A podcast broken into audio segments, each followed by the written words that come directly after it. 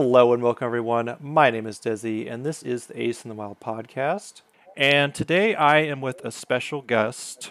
We have been talking about this podcast episode for a while now, and I'm very excited.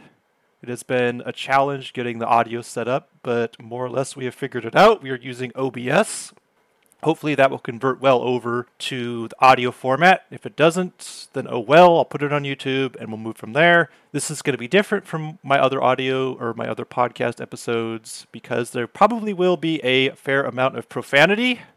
This will not be a PG episode. This will have No, a lot of not if I'm here. yeah, not if she's here. Viewer discretion is advised. You have been warned, and we're getting into it. But first, I would like to introduce my guest. My friend Diana is here, and I've known Diana for about six months now, I think. And at this point, I will give my guest the floor to introduce herself. I think we're getting close to a year of knowing each other. Um, I think it's I, I I feel like in the time span of which we see actually see one another and hang out, um, because we live like an hour and a half away from one another. Um, you know, I think it's I think it's close to a year. But my perception is like dog time. Like yeah. I could think something was like six months ago and it was actually like a couple weeks ago, and then I'm like, oh, well, shit, okay. Um, but yeah, hello everybody. Uh, my name's Diana. Um, I am a trans woman who has lived in Washington State uh, for most of their life. Um, and just to kind of start everything off, because we were dealing with a whole bunch of shenanigans uh, before we could actually get to recording, is I think I know why they call it OBS now. Because it's oh, BS. Like, what the hell? Why did this take so long? I think it took us almost exactly 57 minutes to get this shit running properly. And I'm so happy to be here, and I'm so happy we actually got it running. Um, so yeah, thanks for having me on your podcast. My pleasure. It's it's kind of interesting how I met Diana. Um, we were use we're I was using that abominable app Bumble that I have talked about. I think I've mentioned it in this podcast before in the dating episode about how like awful it is to use. And that's actually going to be one of the things we talk about a bit today is just meeting people and just having people kind of flake out on us. But I was fortunate with Diana. Diana was a diamond in the rough because I actually got to meet went to meet her. I got an awesome bamboo plant that's that's thriving in my backyard right now.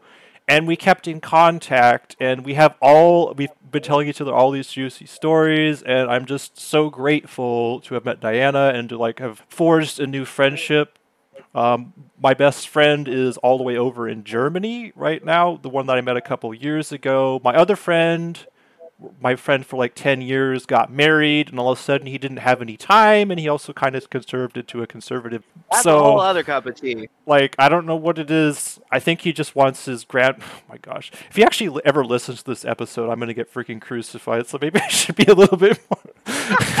Like, PSA to the homie listen out there. Yeah, and that's the thing too. Is like I know I have some listeners, but what if my podcast gets like? I mean, this will never happen. You never know. But what if my podcast gets like nationally syndicated one day, and people just hear me talking shit about my old friends on here, and it's just like, well, I don't know. That guy freaking ghosted me. I mean, it's like I went to his wedding and everything else like that, and like I know I could do more on my part, but at the same time, it's just like with who I am now and who he is, I just don't know if we're like that compatible anymore. So it's just I really need to find.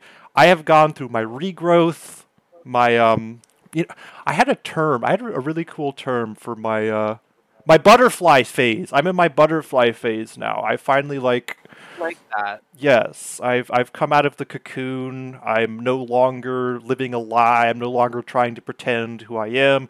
I am who I am. I've embraced it.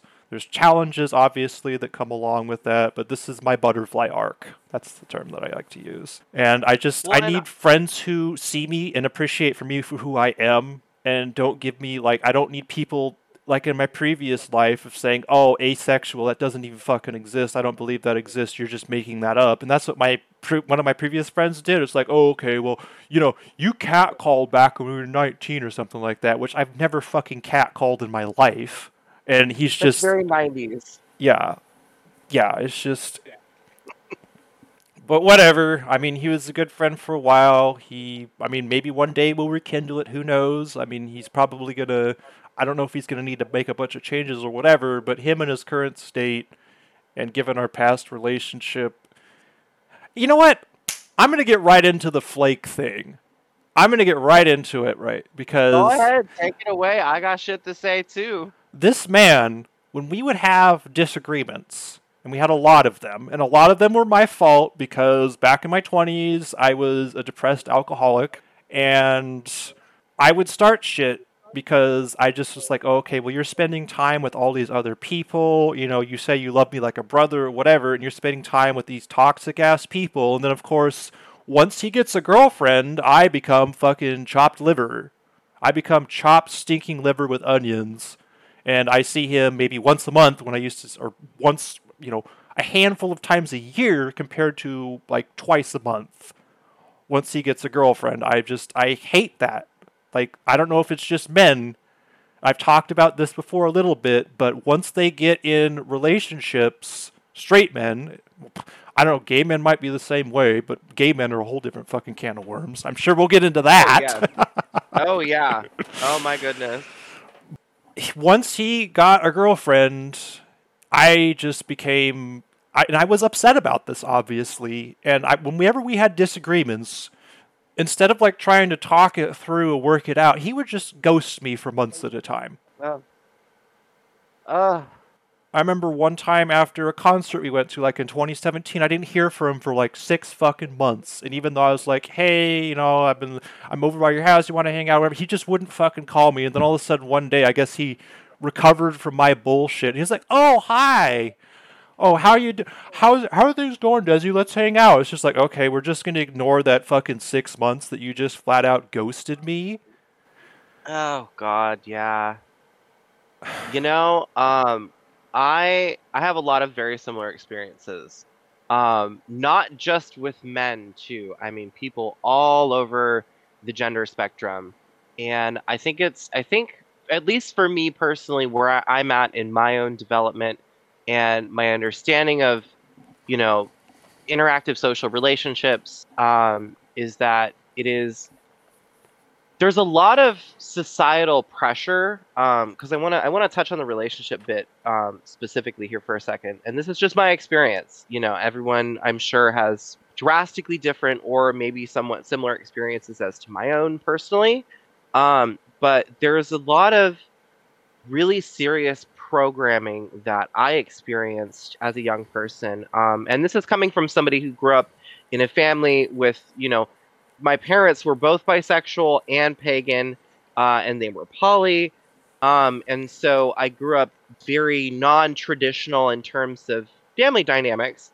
Um, you know, like my dad had partners who I would see and whatnot. But for a lot of people um, in America that I've experienced, um, it's it's that very comp het sort of mindset where once you find a partner, you, there's this whole phase of you know figuring out whether or not they're going to be a nesting partner if you guys are going to live together you know um and I, I really think a lot of it has to do with the kind of older mindset of once you have a partner you settle down and that what that means can be very different for a lot of people.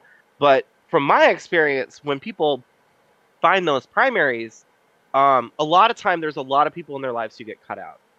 And i've definitely been part of that percentage of people um, where it's just like god damn like i heard that you got in a relationship like you told me you were super happy and i didn't see you for eight months. Um, and then you've got all these stories about oh my god there were this they were this crazy manipulative person and blah blah blah blah blah and it keeps happening and after a while, you know, I knew somebody for probably the better part of 10 years.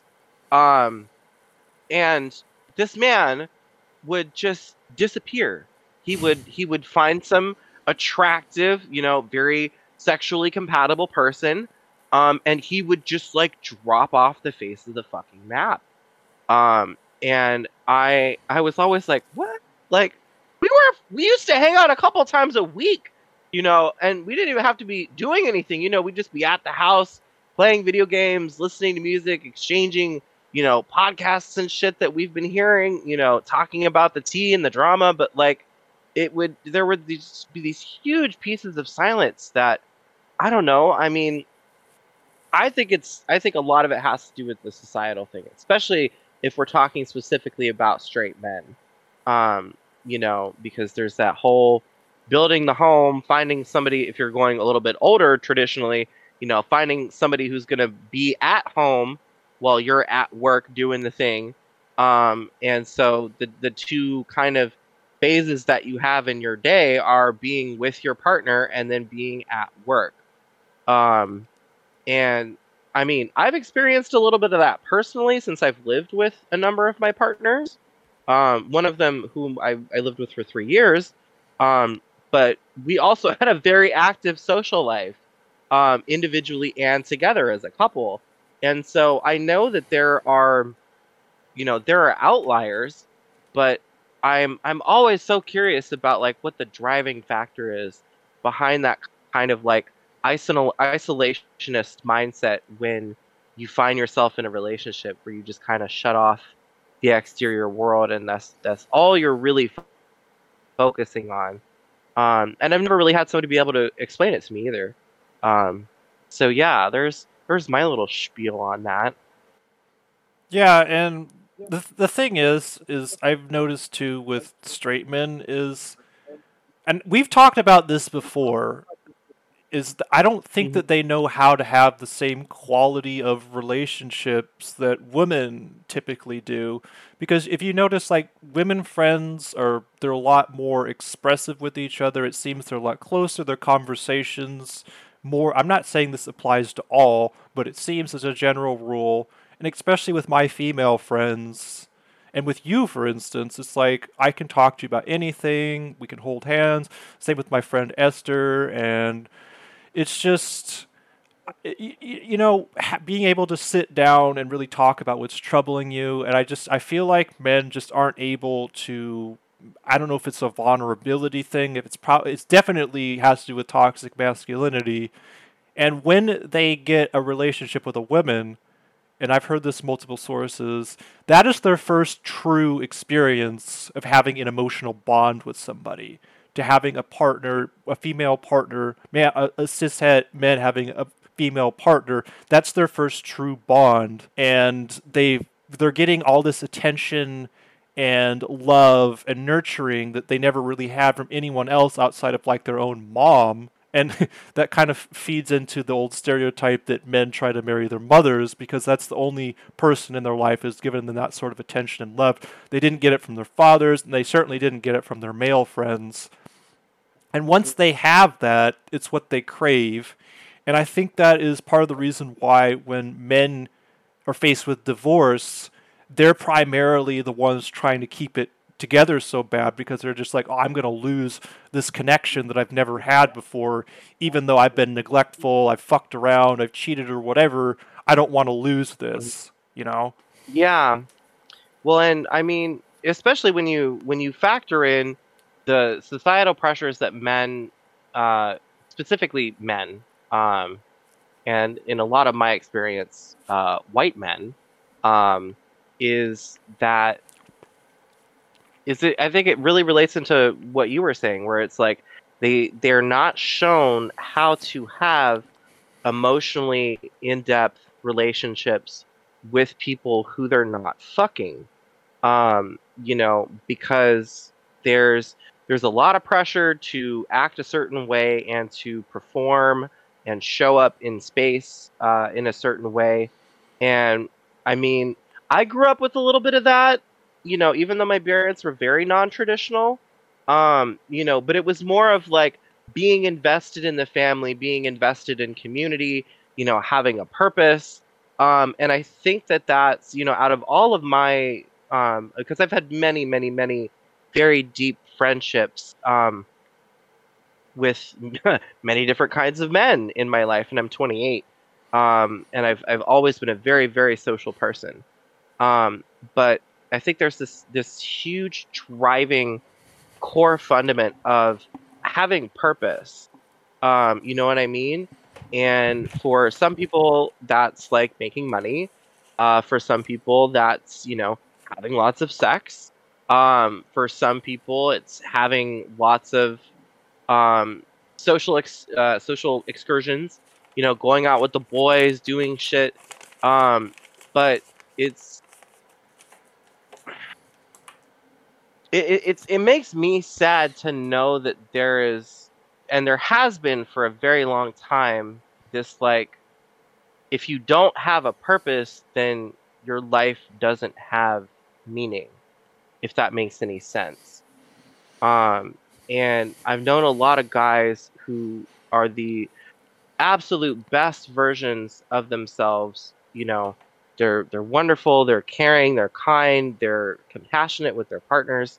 Um, but if something goes wrong in the partnership um, they just kind of fall apart. Um, and it you know i think there's a lot to there's a lot to be said about like um, fragile masculinity and just kind of being fragile in general and not really knowing how to how to cope with that you know how to be able to deal with those kinds of experiences.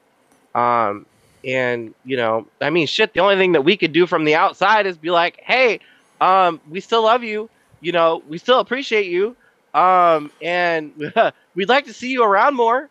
Um, but you know, there's there's only so much you can do. You can only lead a horse to water. You can't get him to drink or you know whatever. And you know, that's what I try and do to the people in my life. Is it's like letting them know with with a rec- or with a decent amount of consistency that like you know there are people here on the outside who who want to know what's going on who are here to support you you know it doesn't have to be some fucking cry session over discord for an hour or whatever you know just like you know there are people here who who can help you uh, when you feel like you've lost your purpose or your drive.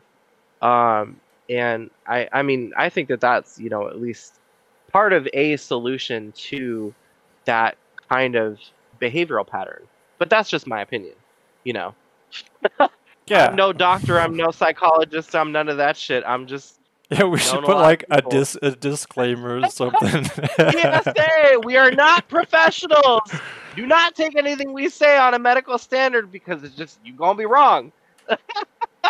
yeah, and a thing I've noticed too is I don't know if I mentioned this quite the same. I hope I'm not repeating myself. That men build their entire social network oftentimes when they get into a relationship with a woman she sort of not only fulfills his needs for intimacy, his connection, and everything else like that, but she also has her friend circle, and it's easy for him to discard his old friends a lot of the time because he never really had the same level of connection that his spouse or the person he marries has with her friends, and thus her friend circle, because she has that level, and even though she's in a relationship, she still has that level of intimacy and connection because she's not necessarily subject to toxic masculinity. She's not necessarily, in all cases, forced or has these sort of shallow you know barfly relationships a lot of the times when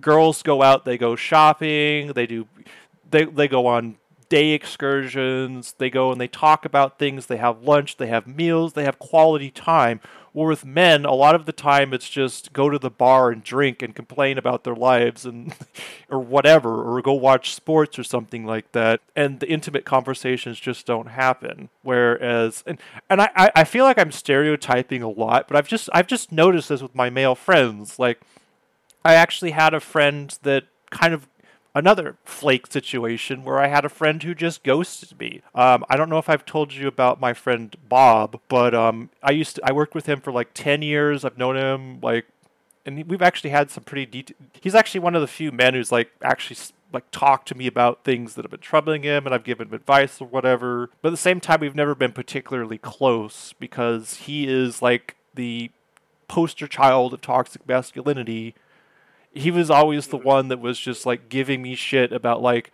I put my hands on my hips when I get frustrated, and like when I get really upset and tilted, like my voice elevates, and he'd just be like, "You look like a girl when you do that." And it's like, and back then I was like, "Oh shit, I better fix that." Now it's just like, "Shut the fuck up!" Like, who the fuck are you to tell me, you know, what looks like a girl and how to act and be? Despite all that, we were decent friends, I'd like to think, and like six months ago he just dropped off the face of the earth and I've sent him texts, I've sent him messages, and he hasn't gotten back to me. And there's no rhyme or reason for it. And I I get like what if there's a tragedy that happened? What if he went to jail? But I don't think it's who knows? Like but I've just it just seems like men are just likely to do that when shit comes up in their lives rather than be like, "Oh, I'm going through this really tough time." I should like reach out to my friends. It's just like I'm just gonna ghost everybody and just you know power through or how whatever the fuck they do.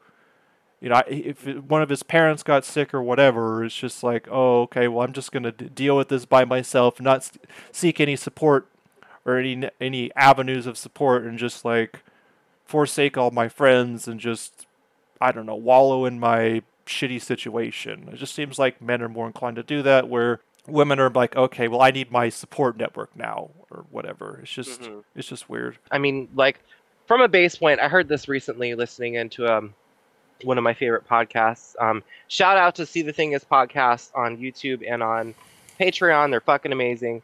Um, I don't know if I've ever referenced them to you specifically, Desi, but there is there's a mindset in in like in the dating world and even in the friendship world about how men are expendable, you know? Like there's always going to be another man, there's always going to be another whatever. Um and that's not just tried and true for uh for men, you know. there's a lot of that um I guess you could call it pressure um that gets put on women to really stand out and perform um and to not be seen as expendable. Um and so what what what I've always been curious about, but I don't, you know, I don't always go super deep with all of my my male friends. You know, like I there's there's always a certain amount of reservation um, that I've experienced when I try and have these kinds of deep conversations, where it's like, you know, if I just ask them straight up, like, "Hey, what's going on?" Like, I haven't heard from you for shit, twenty days, three months you know, like I have a very good friend of mine who I lived with uh, for two years, um, who uh, I I know his his social patterns, um, you know, because we live together, um, and when when we stopped living together, I would not hear from him for for weeks, um, and one of the things he would always say to me when he'd actually reconnect with me is, you know, oh, I didn't want to put my my troubles onto you. You know, I didn't want to burden you with um um you know the drama going on in my life and whatnot and i think that that really relates into the expendability because a lot of people especially nowadays at least in my experience they don't have a lot of patience um for mistakes or people having bad days and acting wild um and then uh, on the flip side of that too like when that does happen the the accountability of being able to come to that person and being like hey i don't really know what was going on you know last week or whenever but you kind of popped off and you know then you dropped off the face of the planet. And like i don't know what i did to cause that or you know if you were dealing with something else in your life that you just kind of there was a, a breaking point or something i don't know. Um but I really think that that mindset of expendability in terms of like there's always going to be somebody else, and if this person is too much, I can just drop them. Uh, because we do live in a very digital age in terms of communication. You know, nowadays for a lot of people, especially people in our generation, in the millennial generation, um, because of the lack of patience, because of everything that's constantly happening in our exterior world, um, you know, in relation to social media and the social interactions that we have at work, um, and that aren't necessarily connected to our friends, those things can bleed over into friendships um, and relationships.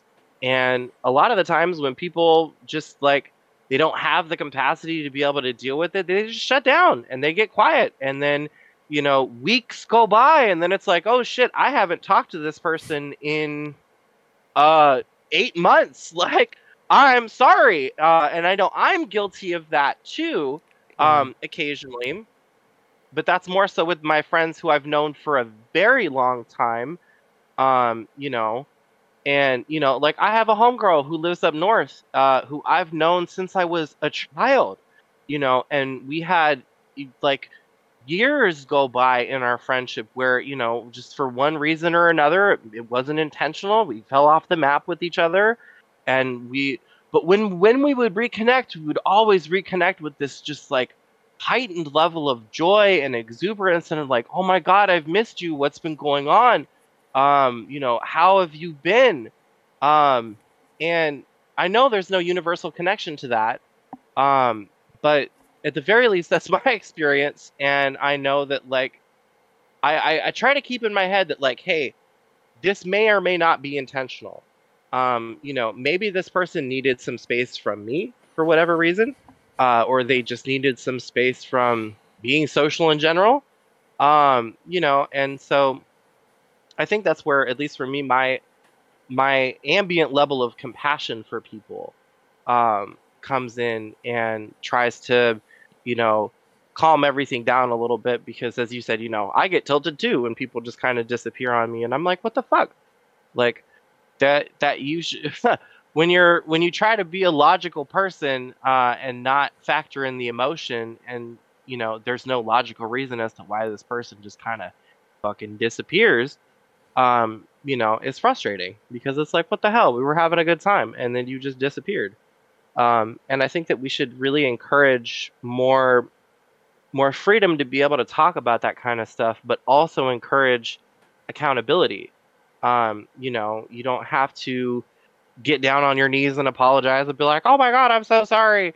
Um, you know, that makes me uncomfortable because I'm like, "Hey, I was I just wanted to know how you were doing. I don't need to you know, know that you're a terrible person for, you know, not talking to me or whatever. I think that's really silly. Um, but yeah. Yeah, it's it's that's a little bit of a tangent. no, no, that's, that's this is all about. This is all about the tangents. Um, so I had um, this is kind of a tangent too, but I had a because you mentioned like people not getting back to you. I actually had somebody that I knew and I still know, I guess, more or less from high school. I think I met him when I was like 14 or something like that. And he was one of those people that if you never reached out to him, you just wouldn't hear from him. And I've heard of yeah. people like this. And I, I, I think I talked to him about like a year and a half ago because I was like, hey, you know, he lives he lives in Olympia. He lives fairly close. And I just was like, hey, do you want to hang out or whatever? And it's always the same old fucking song and dance. And it was that way when we were in high school too. It's just like he's always got some fucking reason, and a lot of the time it's really hard to get together with him. I'm just gonna call him, um, just gonna call him L for now, and or yeah, I'll use his first name because I mean I don't know if this person ever like becomes like like reciprocates, then I would love to like build a relationship or friendship up with him again because he's extremely intelligent he's very kind, he's a good person, but he's just one of those people who's like if you don't reach out to him, if you don't initiate, you'll just never fucking hear from him. And it just got to the point where it's like, do I really want to invest in a relationship or friendship? It's so, it's so funny. Relationships and friendships are so similar, and it's just maybe it's because I'm ace. Maybe it's because when I pursue friendships, I just pursue so much more than just quote unquote a friendship. But um, mm-hmm with L, it's just how much time do I want to invest in someone who's not going to reciprocate? Even though when I do reach out, we have these amazing conversations. It's just like, do you really give a shit about me? Do you really care? Or are you just someone who I always have to approach? It's like, you know, do I always have to come over and press the button to get a piece of candy from you or whatever? Put coin in the machine to get candy. Yeah. You know, are you, yeah. you're just a you're just a bot essentially that gives me that's a terrible way to put it. doses of endorphins when I feed you my attention Yeah. and my communication. Yeah, it's like I have to I have to give a piece of myself every time I talk to him, and I get I get stuff in return, but it's just like it's it's it's a one way relationship. Like what the frick? And I actually reached out to another one of my friends from high school. Like I think it was a year ago, a year and a half ago. I saw him for um I saw him for lunch, and of course this is somebody who knew me back when I was you know still my in my pretend stage where I hadn't come into myself and I just would complain about my life and my fa- my situation, my, my work and everything else and how unfair the world was. And I come back after therapy, I come back after coming into my form and you know comfortable in my own shoes for once in my life. And I just have this positive upbeat outlook and he's still like complaining about the same old shit and just waiting for his parents to die because he can't find a job. He can't get out of the rut he's in. And he's just every time i bring a suggestion it's like yeah but yeah but yeah but. He, my therapist calls those people the yeah but sort of. He's always got a fucking reason why he can't get out of the shitter in his life. And it's just like Mhm. okay well i'm not going to invest any time in this relationship because all you do is complain and you shoot down advice you expect me to be the same person I was back then and just commiserate and complain. It's just, I get that life can be unfair, but you're complaining about the same shit you were complaining about 10 years ago. I mean, you know, some people just be getting in ruts, man, and um, it's it's one of those things where I I really value communication, um, and I know you do as well, and I think that's one of the reasons why we as people get along very well, um, is that we both value communication, and not only just that as a baseline, but like being able to be specific with the people in your life about what you need and what you want. Um, and I think that there's, I think there's a lot of not wanting to be vulnerable or open up or whatever, you know, like we could go on about that for hours. Yeah. Um, and I think that a lot of it just has to do with when when you notice when or at least when I notice those kind of social patterns that don't work very well for me, you know, if somebody's if I'm constantly having to reach out to someone, if I'm the one who's who's feeding the bear and I'm I'm showing up and I'm doing all of the things, I'm going out of my way, there are people in my life who I will definitely do that for. But I am also somebody who is very aware of her spoons, you know, and I know you are as well. It's like if I don't have the spoons to go out and and do this thing, even if we've we've made a plan for it, I am always upfront and honest about that.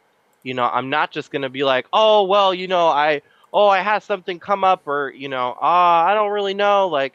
I, you know, like coming up with those kinds of excuses that you were talking about, instead of just being genuine and, you know, if you're just not feeling it and you're not being or you don't want to be social for whatever reason feeling the the freedom to be able to be like look girl i'm so sorry.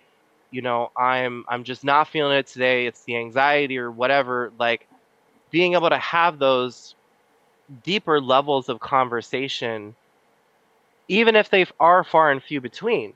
Mm. But for me nowadays just so that i don't i don't disappoint myself when i recognize that kind of behavior if i if I want to try and keep that person in my life, I'll just bring it up.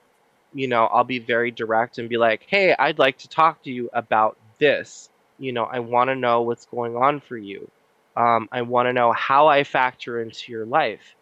And I know that that kind of a conversation can be really uncomfortable for some people. But for me, to have to, to want to have somebody in my life I need to be able to have those kinds of conversations. Even if it even if it's not serious, you know, and I just want to have the conversation once, we can establish a baseline and then we can go from there. It doesn't have to be a continual point of conversation. But you know, I I know what I want in my life. I'm old enough to know what kinds of friendships I want in my life and those that are not very consistent or very fulfilling I just make the active choice to dissolve the friendship. But I also let the person know, you know, I Yeah. don't just disappear. I'm like, hey, you know, it was really great getting to know you and, you know, getting to experience you as a human being and blah, blah, blah. Put whatever, you know, superlatives and comfy, fuzzy statements onto it. and you know being able to let that person go and say you know i really wish you well and i hope that you find the connections that you're looking for and you know i'll see you on the other side good luck and i don't think that you should feel bad about having to have those conversations if they do need to happen because of the fact that there's no reason to try to foster something that's just not there for them um, or that that's something that is not what you need in your life in that moment. You know i think that everybody should feel more entitled to be specific with the people in their lives about what they need about what their desires are um, being willing to compromise with people and compromise with yourself, um, but not to an extent where it's self-destructive. You know, there's just there's so many positive ways that people can have these kinds of, I guess you could call them uncomfortable and difficult conversations, but also get what you need out of the relationship. You know, and and also being willing to be flexible um, you know, because I remember when, and I and I've told you about this when we first met. Even though I was, you know, you were very upfront about the fact that you were asexual. Um, you know, I had to kind of deal with some of my own feelings because I was like, this this human being, this person is beautiful. They're wonderful, and you know, uh, they have all of these qualities that I would love to have in a partner, but they do not fall into these categories of things that I would want in a relationship, you know, but that doesn't mean that we can't be great friends. That doesn't mean that we can't have amazing conversations. You know, that's where the compromise thing comes in, where it's like we may not be able to have the kind of relationship that I wanted at one point, but we can still have all of these other fucking wonderful, fulfilling experiences together um, by just being in one another's lives and I guess that's hard for some people. You know, I guess that's hard. Well, I know it's hard because it was hard for me. Right. You know, I've had to deal with that kind of shit since I was a kid where it's like this person's great, you know, they're fabulous and wonderful, but they don't want this from me. Um and and not taking that personally or putting so much weight onto, you know, a certain aspect of friendship, you know, it's just it's all a big fucking variable. And that's part of life you know figuring out all of the idiosyncratic ways that people interact with one another and you know just trying to trying to live a good life you know? People come into our lives for reasons and people come into our lives sometimes for seasons. You know that's that's a, a saying that i try and keep in my head pretty consistently now as an adult um, so that i don't feel like you know people just show up and then fucking disappear because I'm a terrible person or, you know, they can't be bothered with me or like what the fuck ever. That's such a not great place to be living in in terms of mindset. Yeah, and I did want to point out something. I wrote it down. Um, mm-hmm. about about uncomfortable conversations. I think, and this is the experience I've had with like the flaky people in my life. Did I ever tell you about um the ghost of Kalaloch, that person who I drove all the way to the ocean three and a half hours for, who didn't bother to show up or text me afterwards? Oh no! what the fuck? I need to hear about this. That is shit. Yeah. So th- again, this is why. Oh, I fuck. It's, it, it's a whole deal. I was I was furious, and I remember I told Esther about it, and Esther was just like shaking. She was so fucking mad, and this is why this is why I'm so reluctant, and why I fucking need a recharge after I use Bumble or dating apps or BFF apps, and this was just a BFF thing. So I was just like, okay, I I'd given a. I'm gonna segue into this. This might go on for fucking how knows long, but I for when I was out of my first dating relationship about a year and a half, I guess it was two. God damn, it's been it's been that long. Time flies. But I was like, okay, well, you know, I've come to the conclusion, or you know, I really want to try to date a man. Maybe it'll be different than my my last experience. Uh, maybe, and I remember I go on Bumble and I switch it over to like just men, solely just men, because I was dating like dating uh, female body people has its own set of challenges, but dating men that was a whole fucking can of worms. And I remember like when I switched it over to men only, my fucking like matches like went off like a goddamn Christmas tree. It was just like ba ba ba ba ba ba ba ba ba ba. It's like m- machine gun freaking matches. Mhm. And I had a dozen matches that all showed up, and each one of them I initiated. And it wasn't, and it was just things like, hey, you know, I mentioned something was cool on your profile, something, you know, personalized, not just hi or hello or what's up. You know, I Want put, some dick. yeah, exactly. And I had at least a dozen matches that were Mhm. that showed up on my thing that I needed to initiate. I was like, okay, cool, we're getting into this.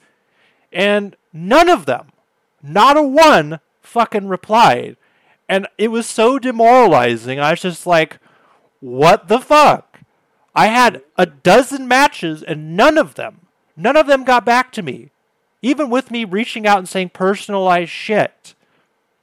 And it's just like, well, why? Why the fuck would you swipe left? I think that's the swipe left, is match. I always mix them up. Or was it? Is it right that is a match? think it's I think it's the swipe right. Yeah. Yes. Why would you swipe for me? I'll just say it that way so I don't mix it up in the future. Why would you swipe for me and then not reply?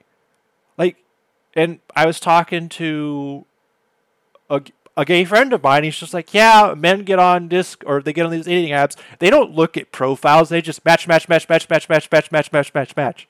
There's like, oh, this person's hot. This person's hot. Swipe, swipe, swipe, swipe, swipe, and they don't fucking bother to read. And what I think what happened is, is they actually bothered to when they saw that I matched, like, oh, look, he's cute, and they scroll down, and they're like, oh, ace, oh, asexual. It's like, well, why the fuck didn't you read that the first time? It's just, and then I finally did Huh. go out on a date with a man, of course. And then he was like, "Oh, well, I got the whole thing." It's like we had a great conversation and everything, but it's just like I th- again, I think he finally actually realized that I was ace. I just wasn't fucking randomly applying the term on myself for no reason, and he ghosts me. And it happened again like a month ago, where I actually was had a date set up, and this freaking guy was just like, "Oh, you're so beautiful, you're so handsome, you're so amazing, blah blah blah blah." And of course, he just a couple weeks later, I don't know what happened, but he just disappears. And I remember I asked him specifically after I didn't hear from him for like three or four days, like, "Hey, are you ghosting me?" And he literally said, "You're too beautiful to ghost." And he fucking ghosts me. It's like, hello, That man's chasing you, honey. like Like, okay.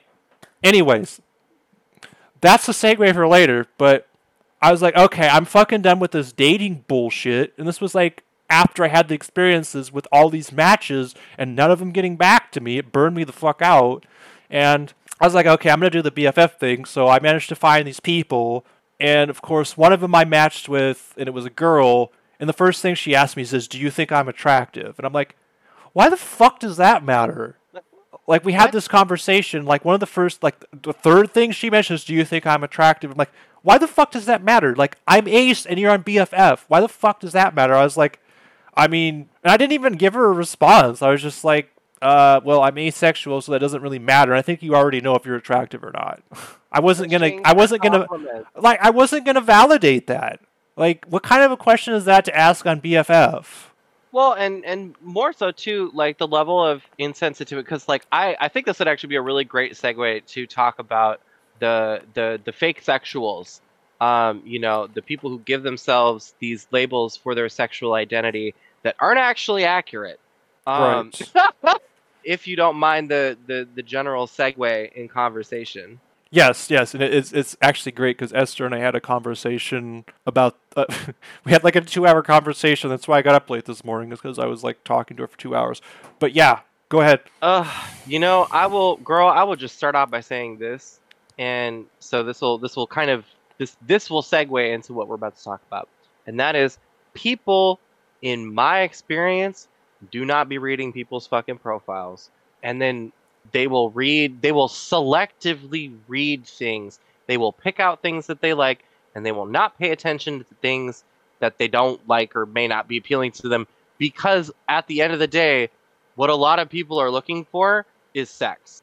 Um, you know, let's just be real, uh, especially if you're talking about men. Yes. Um, where it's like men because of their um, testosterone levels and you know the social pressures that have gotten put on them for thousands you know the the social pressures they created for themselves let's be real here yeah. they weren't always fucking there they gotta come from somewhere you know and then there's the whole aspect of like if you're not fucking and you're a man then that means that you're not masculine or maybe you're a fag or whatever like it's there's so many levels to this shit but the one thing that i know personally um, and this is just going to delve into my personal life just for a quick second, is that I have HSV1 and HSV2. It's on my fucking profile. I am very open about it. I, you know, it's out there for people to see, you know, and I've been HSV1 positive for 10 plus fucking years now. Um, and I've been HSV2 positive for over a year now. And it's even though it's right there, it's in a big fucking neon sign on my profile, people don't read it. Or or they see it and they're like, I don't know what the fuck that means, but it doesn't say HIV, so I guess that doesn't matter. You know, people just don't fucking read. Um and I think that goes so far that goes well beyond just like dating apps and shit. I mean like yeah, that's like a real walk- world problem. Like people will don't walk into a fucking read. restaurant with a big ass board that says what the fuck they have on the menu, and they'll be like, "Oh, what's on your guys' menu?" Oh yeah, What what's your special when the coming?" sign's right next to them? And it says, "Bitches potato salad," and the fucking steak uh, arguar or whatever. You know, it's some shit. People just don't read, or they like to be served information on a platter to feel like they're being catered to. I don't know. I know there's a whole bunch of different variations. Um, but to to start talking about the fake sexuals, the one thing, since just to just to get to right, direct to the subject matter, um, is when I think one of the very first conversations that you and I had at length was how people love labels. Number one, they love being able to plaster labels on themselves and be like, "Look, I have all these all of these things that I identify by." Um, but how specifically when people identify publicly as asexual, I think there's a bunch of different things that other people hear when they see that in their heads. Because I personally have a lot of experience with um, observing these these people who label themselves as asexual. And here I'm just gonna I'm gonna go so far as to look up the definition um, the dictionary definition of asexual. And asexual is defined as a term used to describe someone who does not experience sexual attraction towards individuals of any gender. Sexuality or asexuality is a sexual orientation different from celibacy in that celibacy is the choice to refrain from engaging in sexual behaviors and does not comment on one's sexual attractions. Now, with that being said, that does not explicitly state that asexual people do not be fucking, Mhm. right? You know, but I've had a lot of experience um, having been a member of the uh, Seattle BDSM community, um, as being a member of the Center of for Sex, uh, the Center for Sex Positive Interaction uh, in Seattle, um, being in my before I came out, being part of Seattle Men in Leather, um, being part of the Seattle Pups and Handlers community. You know, where where sexuality is something that's talked about um, with some regularity, and there were these these people who would identify as asexual, and I would consistently observe these people having regular public pleasurable sex you know where they're obviously engaging in an activity that they are experiencing pleasure from and they are experiencing sexual attraction to the people who they're having sex with. Um and it was it was like catnip for people you know? It, it was kind of very similar to how i watched gay men try to quote unquote turn straight men um, or if they're like kind of straight questioning you know they might be hetero flexible uh, you know, it's like fucking catnip because it's like a like a, a conquest thing, and that, that I think that goes so far into how a lot of men that I've experienced uh, view sexual interactions as conquests, you know, and so I I am always and I've asked a couple of them about it where I'm like, hey, I'm just curious, like I'm not trying to call you out or you know muck your yum or whatever, you know, but like you I, I I'd like for you to explain to me why you identify as as publicly as asexual, um, but you are consistently publicly, you know, these are people who are filming porn ostensibly. Um, like, how does that work for you? Um, because the the descriptor that you're using is not accurate to the lifestyle that you're living. And another example of this was like I went to I, I went to high school with this girl. Shout out to Tiana, uh, class of 2011. Fucking, she identified as a lesbian, um, and a lesbian is a woman who is only attracted to other women, right? And you know, she was very proud and very vocal about the fact that she identified as a lesbian. But she and I were also really good friends, so I heard a lot of the tea about what she would get up to in her off time and she was fucking all these men. Um, you know, she never had relationships with women. Um, she would very inconsistently um, be engaging with women sexually, and she was primarily seeking out male sexual partners. And it was it was very confusing because I was like, we're not fucking, you know, I don't have to be, you know, this isn't is not really relevant to me, but like as somebody who uses the definition of words to be able to interpret what's going on because um, that's kind of what we all do on a base level when we talk to one another and we try to relate to one another you know it was it was almost when i when i would ask her about it she would almost get pressed and she'd be like well, why does yeah. that fucking matter and i'd be like well girl i'm just asking like we're in the the the GSA together. You know, you're president of the GSA. You you're constantly talking about your pride with being a, a lesbian woman, and yet you don't fuck around with women. Like at all. I know one woman or one woman who you've you've dated in the three years that we've been in school together, and like, what's up with that? And they didn't have an answer. You know, she was just like, well, you know, it's just men be giving it to me better. And I'm like, okay, well then, aren't you? Is isn't that bisexuality? And she's like, no, I'm a lesbian. And I was always like, whatever, you know. yeah. You're going to identify however you want to, but I'm just going to tell you right now, what you're putting out into the world is not it's not accurate. I'm not going to say it's not real, but it's not accurate.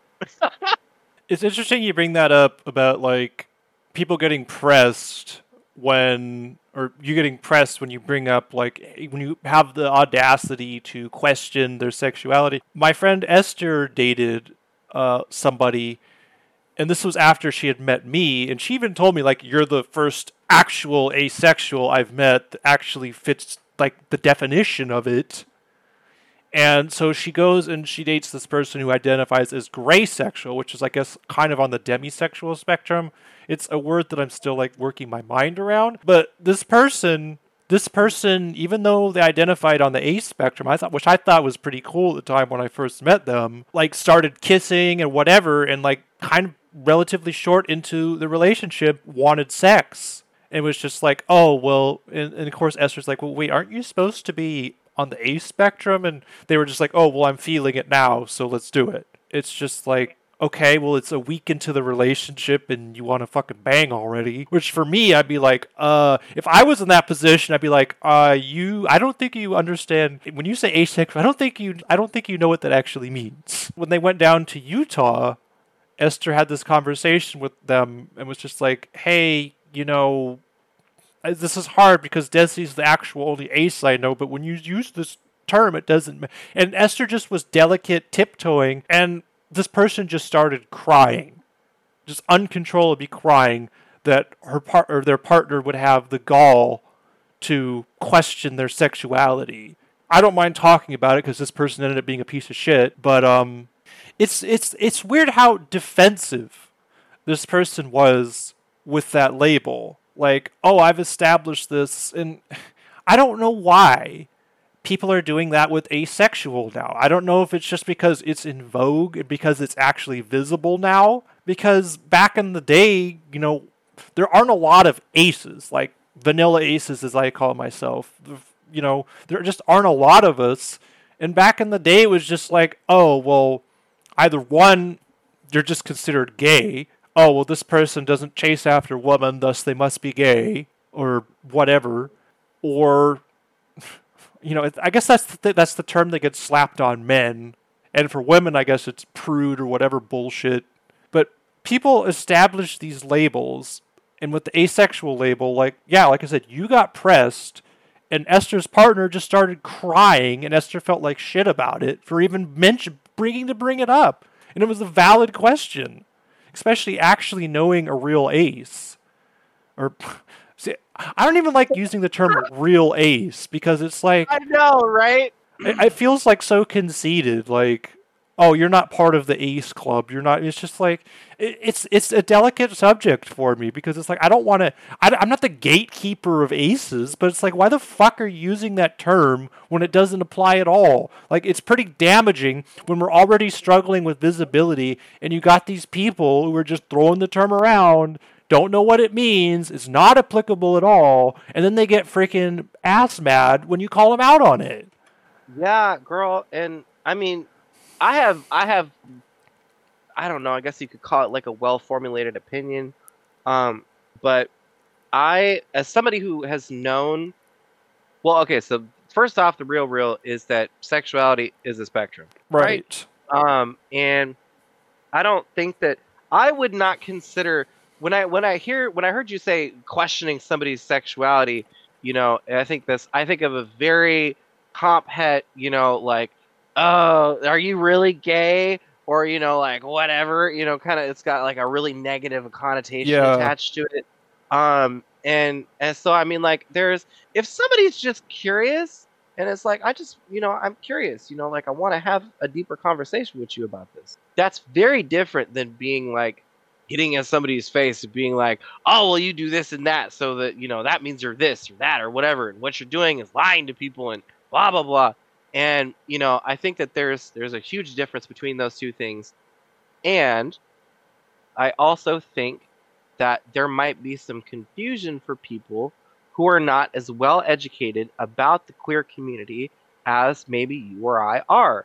You know, people who have no context or no history with the queer community and its idio it's you know the the nuances of being queer and being you know not cis heterosexual you know whatever um and so i think that i think that genuinely when i try and look at it from an educated standpoint not just being heated and being like these people don't know what the fuck they're talking about um, is is just a lack of education. Um, or if you want to talk about it in more of a, I don't know, I guess you could call it accusatory standpoint, um, is using the term to create a certain level of exclusivity, um, if that makes sense. You know, where it's like, oh yeah, I identify as asexual, but you, you are everything that I that anyone could ever want, and I want to do all these things with you, and I'm a hundred percent sure that there is at least one person on the face of this planet who has had that experience, but I don't think it's a necessarily common one. Um, and so when because of the muddied waters and the confusion that has been created and somewhat fostered um, by people in the queer community, um, is that when when they hear asexual, they just think they're fucking picky. You know, yeah. they're pi- they're picky about who they want to be sexual with, um, or have sexual relationships with. Um, when in reality, people who are asexual do are not interested in sex. It's like no, it's not it's not appealing to me.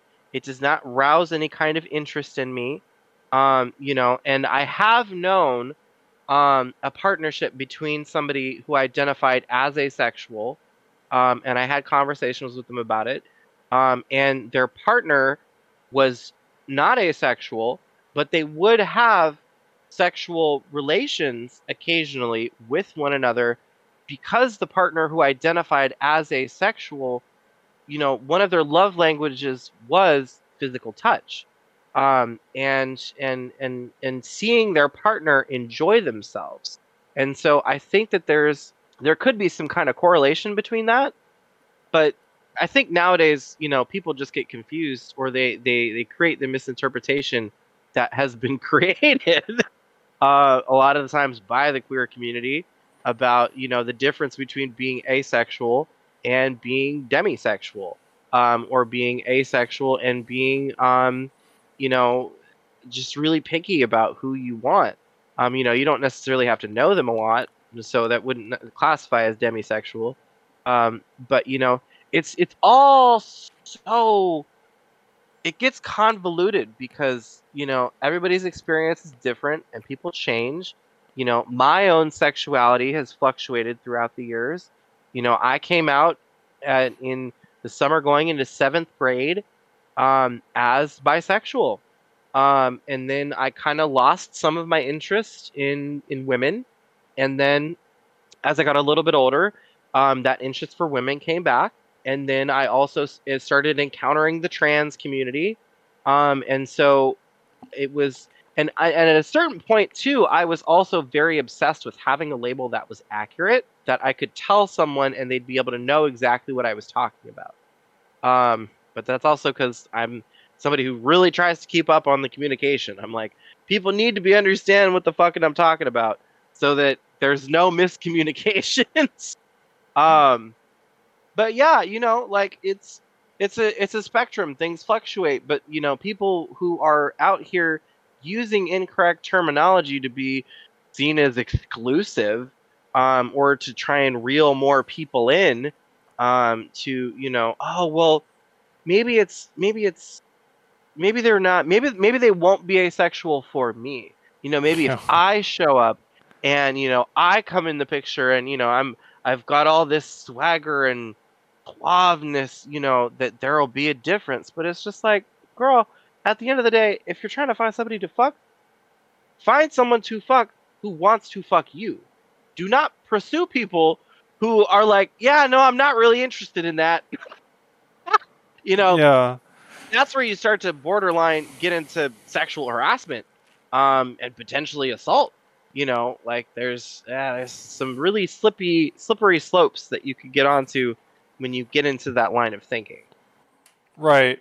And I do want to mention um, something that I've heard, and it's anecdotal, but mm-hmm. I've heard it repeated times, is gay men will use the term asexual when they're it, so they meet somebody, they go out, they meet somebody, and let's just say they go back to their place, and the other person is you know ramping things up and in order to avoid like an awkward conversation, the one man who is not interested and not feeling it's just like, hey, I'd love to, but I'm asexual and I can't do this. And they basically slap on the term to avoid an awkward conversation.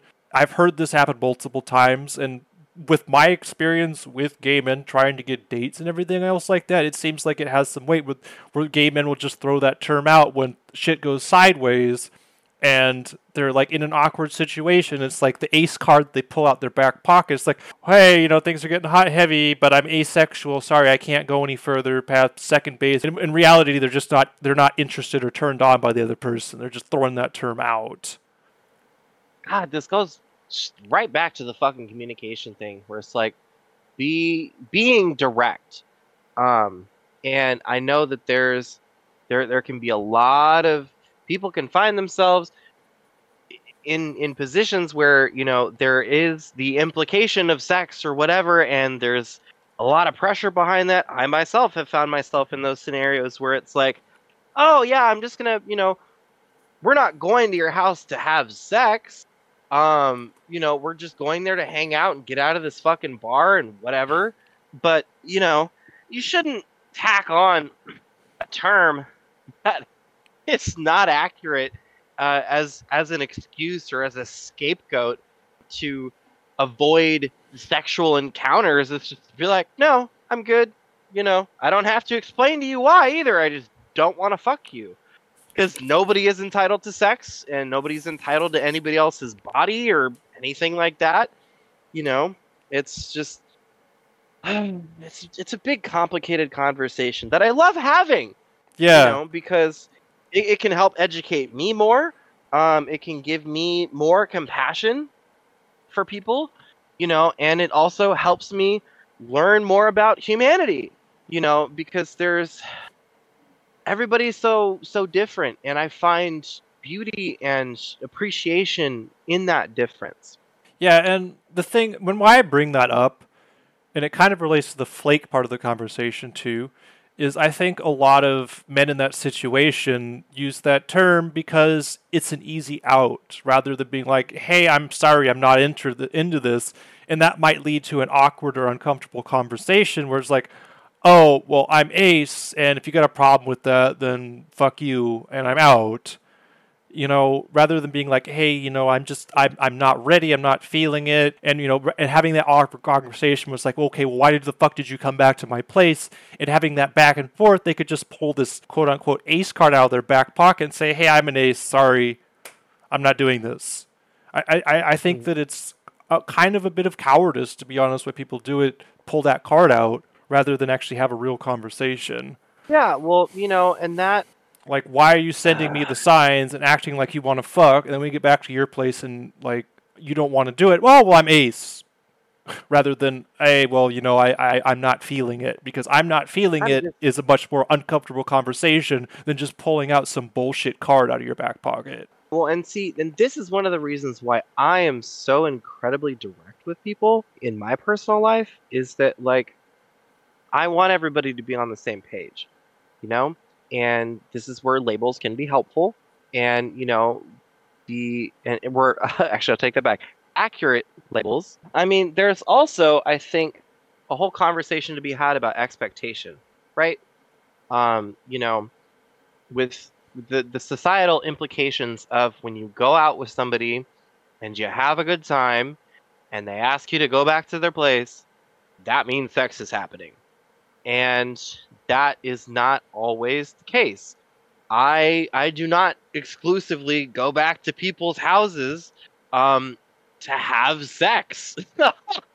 like, you know, I I I don't identify as um, demisexual, you know, I don't have to know someone um, uh, for an extended period of time or have a, a certain level of intimate bond with the person before I want to engage in sexual activity with them. Um, but oh my god, I just lost my train of thought. I'm so sorry. Um, no, it's all good. It's my brain, my brain on off days. I'm like, what's happening? What, what was I just talking about? I don't remember. My my boyfriend teases me about it occasionally, where he's like, "Babe, you were right in the middle of something, and then it just, oh, it's gone." And I'm like, "I know." That that's what happens to me. Like my problem is is like I'll just start going on a tangent and then I'll stop in the middle of the tangent and be like, "What the frick was I talking about?" Like I started talking about something and then I went off on a tangent and then another tangent and now I can't reel back to my original train of thought. And I have people like Esther, thank God, could be like, "Oh, you were talking about this," and I'm like, "Oh yeah, yeah, yeah, yeah, yeah." But I just get completely lost in the sauce sometimes. it's crazy. Ah, yeah, you know, it's just I think it happens a lot more than people um, like to talk about. But, anyways, to to I think I think my my brain's starting to key back into the conversation now. Hey, buddy, no, no, no, please don't walk on my keyboard. Oh God, I hate it when cats do that. Oh, he he knows how to get my attention, and he's he's doing his thing. So we'll see if he actually will go outside or if he just wants attention. Hi, yes, hello. I think that expectation is something that we could definitely key into this conversation and talk about, and that's at the end of the day, there is unless somebody is very direct about what's going on what they want, um, and things that they may potentially be wanting to do, there is I, I I feel very free to express what I want, right? Um, but I know that that comes with a vast amount of privilege. And so I try to be very aware of that when I encounter people who do not experience the same kind of freedom that I do uh, in terms of being able to have those kinds of conversations and be like, you know, I'm not really interested. Or maybe next time, you know, because let's be real here, people be fucking crazy out in the world sometimes, and that answer can sometimes result in really unfortunate circumstances like fucking violence. Yeah. And I really think that if people were to put less weight on their expectations so that they don't feel disappointed, I think that people would be a lot more, they'd feel a lot more freedom. Um, and I only speak from my own personal experience with that because I have experienced that, you know, where everything's going great. You know, I'm, I'm having a wonderful time with this person. We're, we're going out and having drinks or dinner or whatever. And then we decide that we're going to go back to my place or to their place. And, you know, there have been things getting dropped in the conversation. You know, innu- innuendos are happening. There's there's um, physical signs of interest. Um, you know, because people's interests can change and they can fluctuate. You know, they can be totally into it. You guys could spend a total of six hours together and five and a half hours uh, into the experience, and you're back at the place and you guys are getting into it. Things are always subject to change, and that's not a bad thing you know that doesn't mean that there was something traumatic that happened that sometimes people just fall out of the mood. I mean shit that happens with me you know where it's like oh yeah i was i was really into this for however much of the time that we spent together but now i'm not. And it's not that you did anything i'm just not in the mood anymore. Yeah. um, and I think that there there should be so much more grace in terms of receiving that kind of communication from someone, um, so that you know you you don't feel disappointed or you don't feel taken advantage of or used or whatever. I mean, like I try really hard personally in my own life to not attach those big negative connotations to it, but you know that's just me, and I've been working on that for a long time because I don't like being disappointed or feeling let on or whatever, you know. So so I take active steps to make sure that I don't put myself in those positions and also so I don't put other people in those positions because, you know, nobody likes to be disappointed. Nobody likes to put in X amount of effort and expect a certain result and then have that thing not happen. Um, you know, but people are people and experiences are fluid. And, you know, it's just it's it's one of those things that as as we learn to communicate better with one another as a society, as individuals, you know, I think I hope I hope um, that we will see less and less of that and that people will feel more free to talk about what's going on for them and to also not feel pressured to come up with a specific kind of answer. Just like, ah, not into it anymore. You know, we could still hang out, we could still do all these things, but you know, this particular thing I'm not interested in anymore. Yeah, and uh, one thing I, d- I did bring up, and I think this is the part where we start kind of dunking on men a little bit, because I know we're talking about this. It's so easy to do. It's not hard. We've got a lot of ammunition.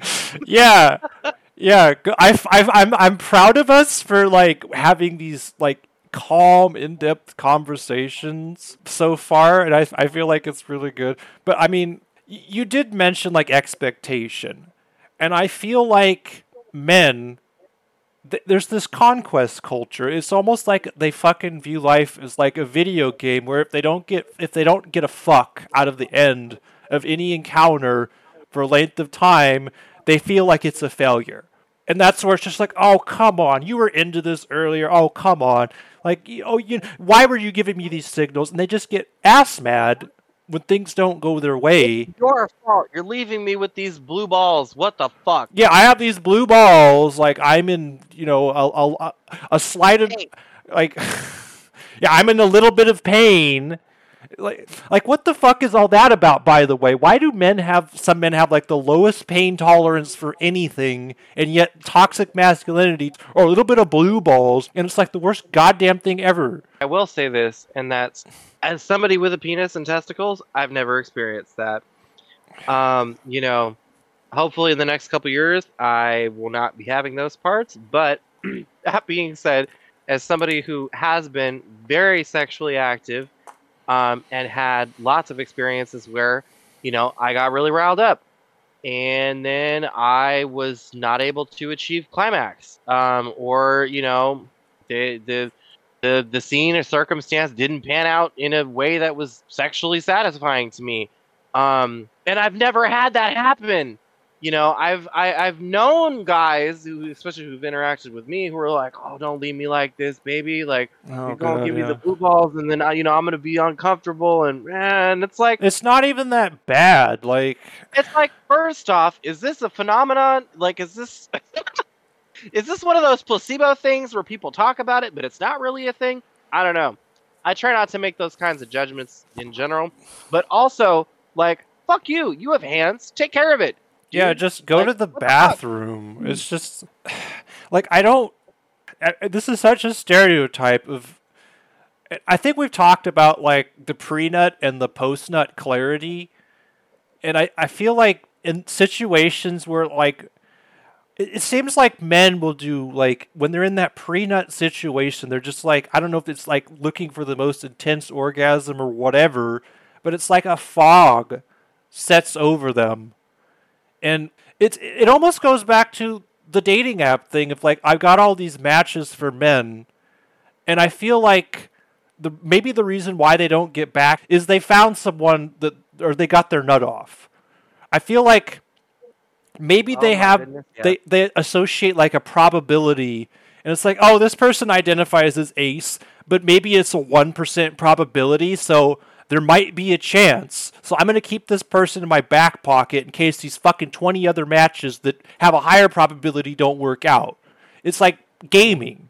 What's the probability of getting my nut off? And oh, well, this person claims that they're ace, but maybe they're not. So maybe it's a 1% probability. It's, it's like the the math going on in their head or whatever. And then they get their nut off and like, oh, okay, well, I'm fine now. I can just discard all these other people that I've matched now because I've got my situation taken care of and I've got my conquest done, I've got my achievement that pops up on my screen or whatever.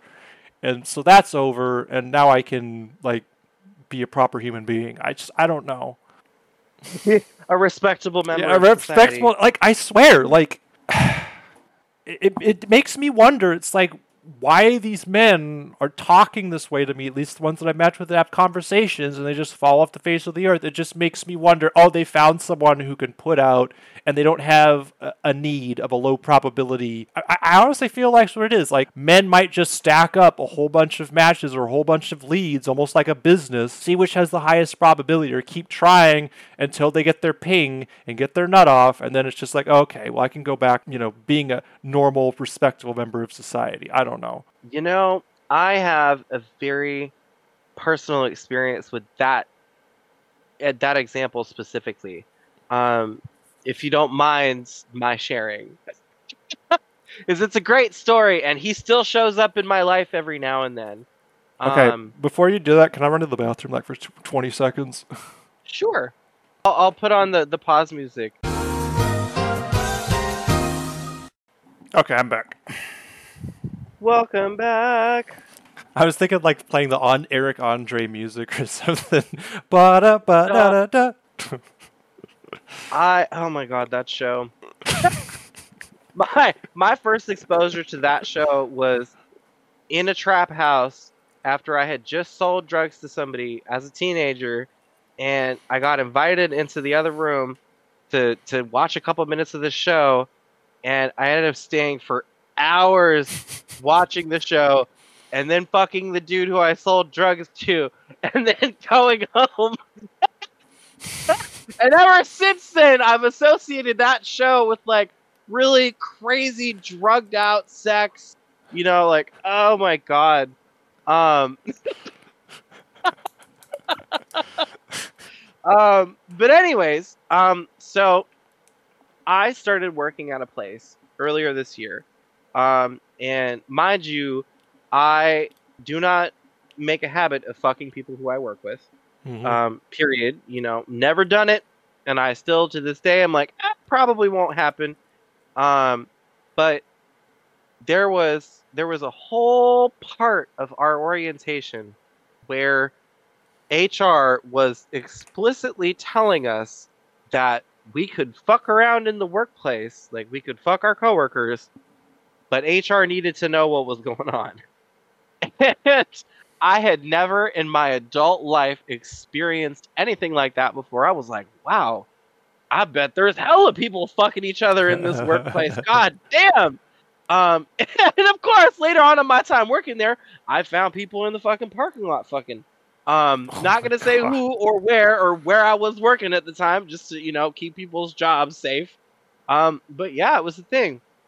So I met this man, and he was in my training class, and he was just he was some type of kryptonite for me. Oh my goodness. And we started being social with each other. You know, he he started talking to me and he was always very close in my personal space, right? Um, and it, it was getting me flustered. I was like, "Whoo, girl, my heart!" Like, oh my goodness, Yeah, yeah. back up, dude! I'm I'm getting riled up. I'm gonna start moaning here in a second if you don't leave um, and we ended up exchanging numbers, and you know we started talking. Um, and I was straight up with him, and I was like, "Hey, were you flirting with me today?" You know, I I kind of felt like I was getting the vibes and he was like, "Yeah, actually." Um, I was thinking about pulling you into one of the side rooms and throat fucking you the whole time you were talking, and I was like, "Wow!" like holy shit! You know just up front all the sex right off the bat.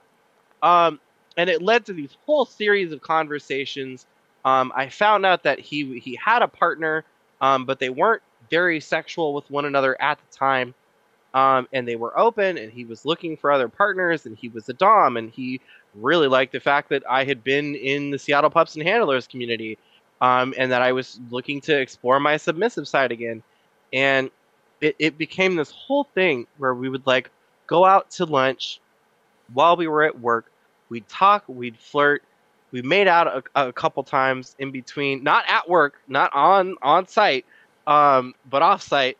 And then I remember I drove him home one night after work, and we had this just uh, amazing makeout session in my car, and, and I won't I won't go into too much detail, but um, we established after that that he wanted to come down to my place and we were gonna get it on, and I was like, hell yes, Short King.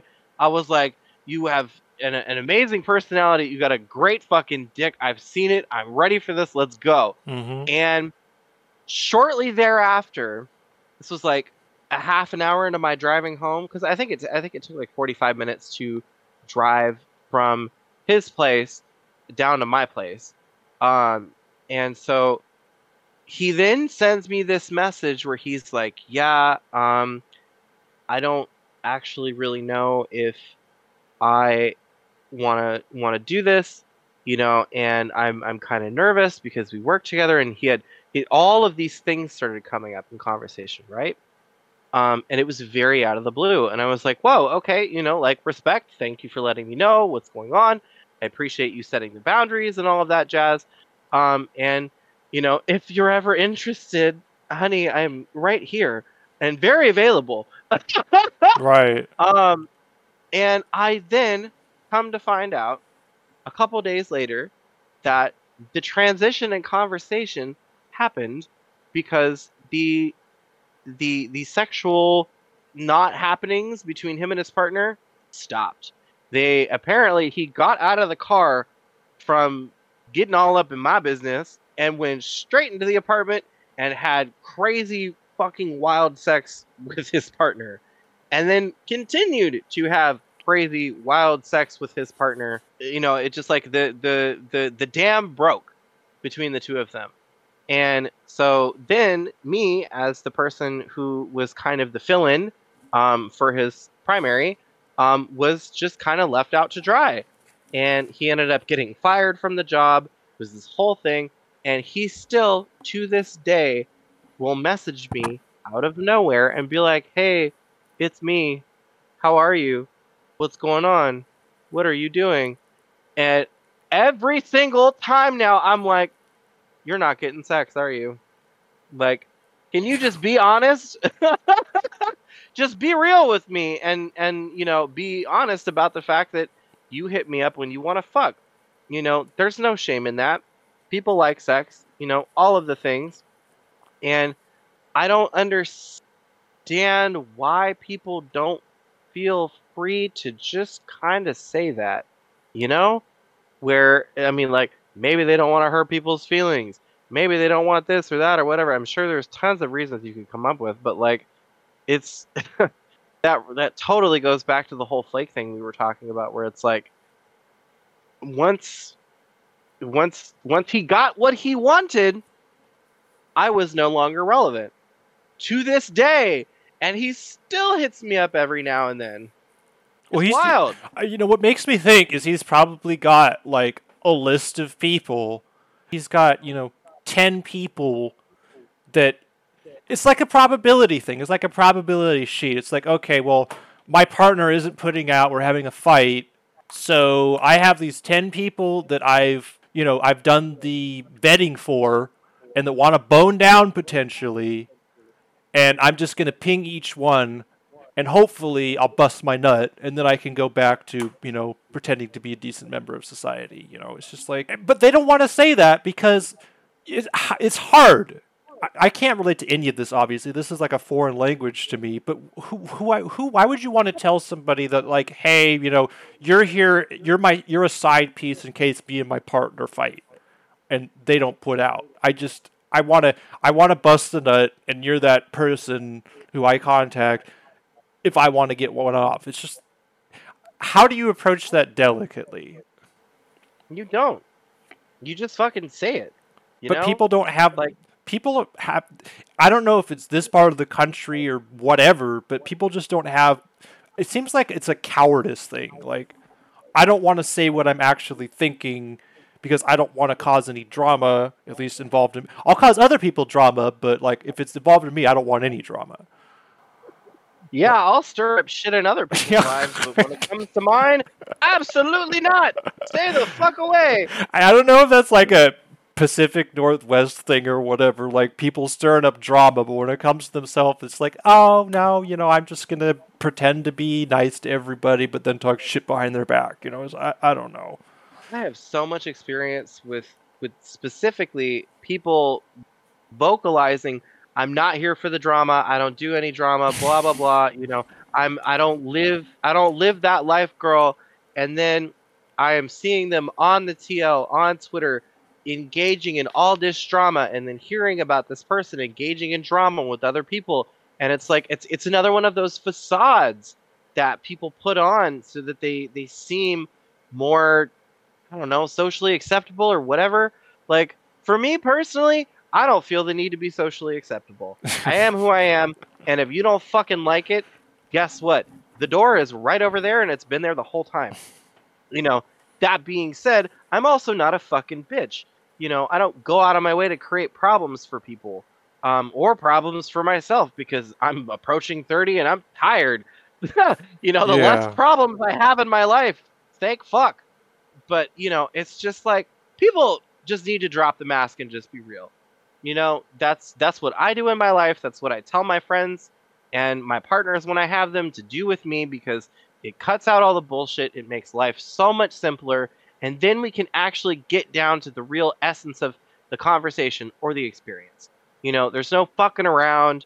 There's just like, this is, we're here for this purpose and this thing, and we're going to have this discussion or whatever. Like, it's just, but then I, you know, because I'm a very direct person and very, you know, open about communication and very willing to have, you know, difficult or potentially tense conversations, I'm seen as a bitch, um, or I'm seen as a troublemaker, or you know, shit. I when I was in the Seattle Pups and Handlers community, girl, I was the problem child because people would lie here and there about fucking everything, you know, and, and I'd be calling it out and I'd be like, y'all, there's this, you are grown ass men lying like Persian rugs all over these damn floors and nobody says anything about it because they don't want to be a problem. And I'm like, honey, here's the thing. If you're not willing to be the problem child sometimes and call things out when there's shit happening, then you are, in fact, part of the problem. Yeah. Nobody wants nobody wants to say that. Nobody wants to take that kind of accountability. You know, I can take the accountability that I have definitely been part of the problem in the past. And after I made that realization, I made a conscious effort to not be part of the problem anymore because it was a lot more fucking work. You know? Like having to keep up facades and bullshit, you know, lines of dialogue running, it's just it's so much work. I don't understand how people who be doing this stuff have energy to get out of bed. It's just like, damn. Maybe I'll maybe I'll get an answer someday. You know, maybe maybe these these kinds of behavioral patterns get people off in a way that's fulfilling for them.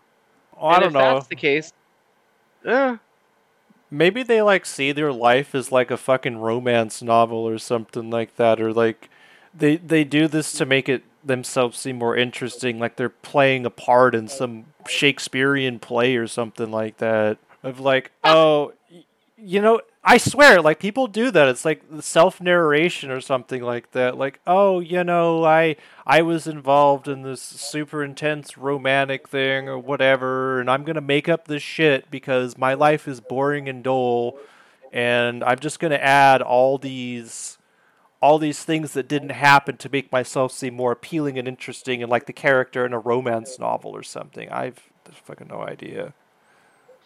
I mean, I think I heard something kind of related to this recently where uh, th- these are other people's experiences, not my own. I'll just say that right off the bat.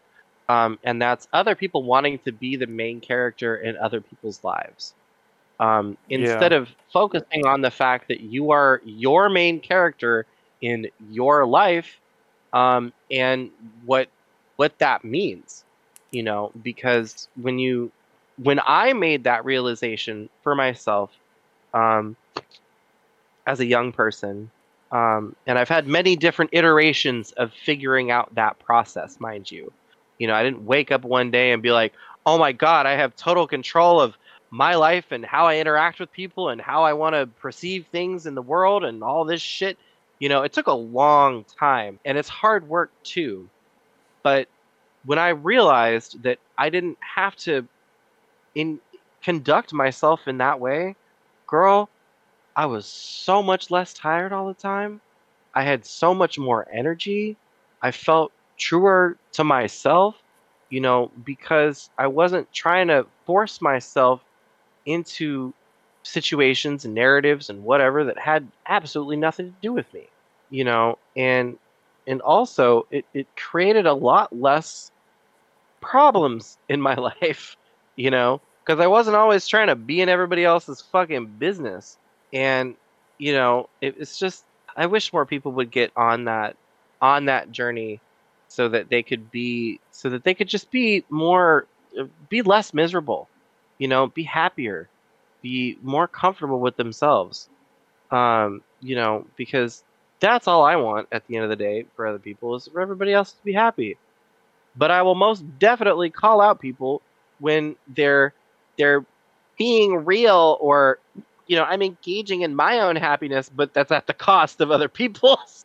You know, Yeah. Just like yeah, yeah, yeah, yeah. creating fucking chaos in other people's lives, and then being like, I'm a good person because I'm so self-aware. It's like, no, well, maybe you are, but then that means you should also be aware of all of the fucking destruction you leave in your wake. Yeah, exactly. And it's just it makes me wonder, it's like are people just so bored with uh, the mundaneness of their life and I don't know if it's a social media thing or whatever, like they feel like they need to get involved in other people's shit to make their own existence feel more meaningful or whatever. You think that the pandemic had anything to do with it? Because I have my own opinions about that. I think the pandemic changed a lot of things. I mean, it did for me, but more or less when I came out of the pandemic, I it was more of a thing like, hey, I need to, you know, broaden my social network. Uh, I was alone for a long tire- period of time. I was alone for it made me question the quality of my friendships, the quality of my life, like what I was doing. And when I came out the other side, I was just like, you know, I really need to establish more meaningful connections with people and really need to look at myself and look at what I've been doing and make a change. So I don't know. Other people, I think it was just like, oh, I'm bored. I've been isolated. When I get out of this, I'm going to cause, I'm going to be a fucking whirlwind of destruction because I've been so bored and cooped up, and I'm gonna get involved. I'm gonna stick my freaking hand in a honey pot, in a thousand honey pot jars, or a thousand jars, or whatever, whatever the analogy is. Works. I was picturing you putting your hand into a jar of honey, and I was like, uh, it's sticky. Oh no. totally relates to the metaphor. Yeah, I do want to. Um, I was gonna talk about um and I think this kind of goes back to the, the flake thing because I remember when we were talking at the end of summer about just the amount of and again it's it, it seems like this is mostly men like with women it's like oh well or the female body people it's like when you get matches they send one word to you. That seems to be them. Or they just don't acknowledge you at all. With men, they either send nothing and just it drifts off to, or they'll act like they're interested and then they drop off the face of the earth. Um, so I, I do want to I do want to tell the story of the ghost of Kalaloch. I don't think I've told you this yet, and this I, I mentioned earlier, like the person that I matched with, and like a few set, a few paragraphs into our conversation, she asked if I thought she was attractive, and I was like, "Why the fuck does that matter?" But anyway, I recovered from that whole nonsense, and I managed to connect with somebody who was into a lot of the same things I was. She was like 40 years old. We had we ended up talking on the phone. This is where I went to Utah, and I was like, "Hey, when I get back to Utah, let's plan to do some fun stuff." And she was like, "Great." Everything was going perfectly, and we were having. We're she were talking about books. We were exchanging pictures and everything else like that. And I get my hopes up, and so I get back from Utah, and this is like at the end of April this year, and I, I, I reach out and I say, hey, do you want to go drive down like into Lewis County or whatever? Because there's a loop I like to go on in Lewis County. You and I, I'll have to take it. Well, you've been on it. It's through Morton and uh, Elbe and kind of around to my place. You've kind of been on that loop, but it's a cool drive and there's places to go and walk and everything. And she's just like, oh well, my dog is sick or something like that. And I have a dog, so I kind of understand. My, my dog doesn't get sick all the time, but granted, I get I get people have issues. She had a golden retriever, and I know golden retrievers as they get older, they have a plethora of health complications that come along. So I was like, oh, okay, whatever. But it's the thing of like, I try to reschedule the next week, and oh no, I'm going to Seattle visit my friends. And at this point, I should have been like, after two times of trying to reschedule, I should have been like, you know, I need to wait for this person to get back to me and have her initiate because this is the second time now and I've been turned down. Mm-hmm. And like I said, everything up to this point made me think that this friendship was going to happen it was going to go somewhere. And I didn't again, I didn't take the red flags cuz I'm an idealist. I'm an op- I'm a I have a positive outlook most of the time, sometimes to my detriment, and I didn't see the red flags. And eventually, the next week after that, the weather was super nice. It was like it was like a I think it was like the first 80 degree day of the year. It was the end of April. And I was like, hey, what are you doing? She's like, oh, I'm going to the ocean. I'm going to my favorite beach. I'm going to Kalaloch. Would you like to come meet there? And I was like, hell yeah, let's do it. I was like, it was a beautiful day. I was like, I'm going to the ocean. I think this was about a month before I met you. Um, and so I get up early in the morning. And this time I was, I think I got up like at seven o'clock or some shit like that because I want to get an early start because it's a three hour drive. And I texted her in the morning. I was like, "Hey, I'm on my way. You know, see you there." She's like, "Oh, well, you know, I'll be starting." She was gonna be there like at ten. Like, she's like, "Oh, I'll be a little bit late. My dog is having stress colitis." And stress colitis is basically apparently where a dog gets the shits or something like that. And um, I was like, "All right, whatever." You know, I was like, "I'm on my way, and I'll see you there. It's fine. If you're a little bit late, I'll be late too." And didn't hear anything back. at least initially. I think I don't. I think I, either way, she was gonna go, and she ended up going to the beach. But what happened is, is she goes to Cape Flattery, which is I think near the uh, the the point of Washington up by the uh, Neah Bay, that area, and that's where she was going to stop. And then she was going to meet me down at the campground. So I drive three over three hours to go to Kalaloch, which is by the Olympic National Forest, and I get there and I send a text. I don't hear anything back. I'm like, oh, okay, well maybe she's a little bit late, and I waited about an hour drove back to where there was reception, sent another text. I'm like, hey, I'm at, I'm at this place that we're supposed to be meeting at the campground that you said we are going to do. Like, what's going on? And this is after a three hour drive. And I just, I didn't want to admit the fact that, oh my God, I just did this entire trip for nothing. And like, thank God for therapy. And thank God that I've like grown as a human being because I would have just lost my shit if this was like three or four years ago. I would have just been like, oh my freaking God.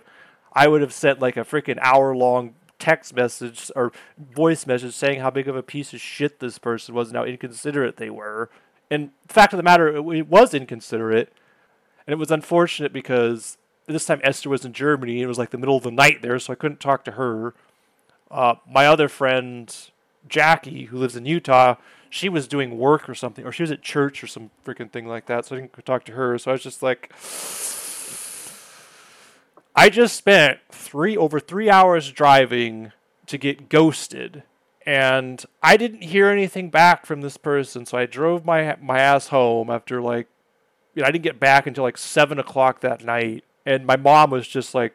I, I told my mom about it. She's like, "Oh my god, I'm so sorry this happened." Blah blah blah. And it's just like at this point, I was just numb.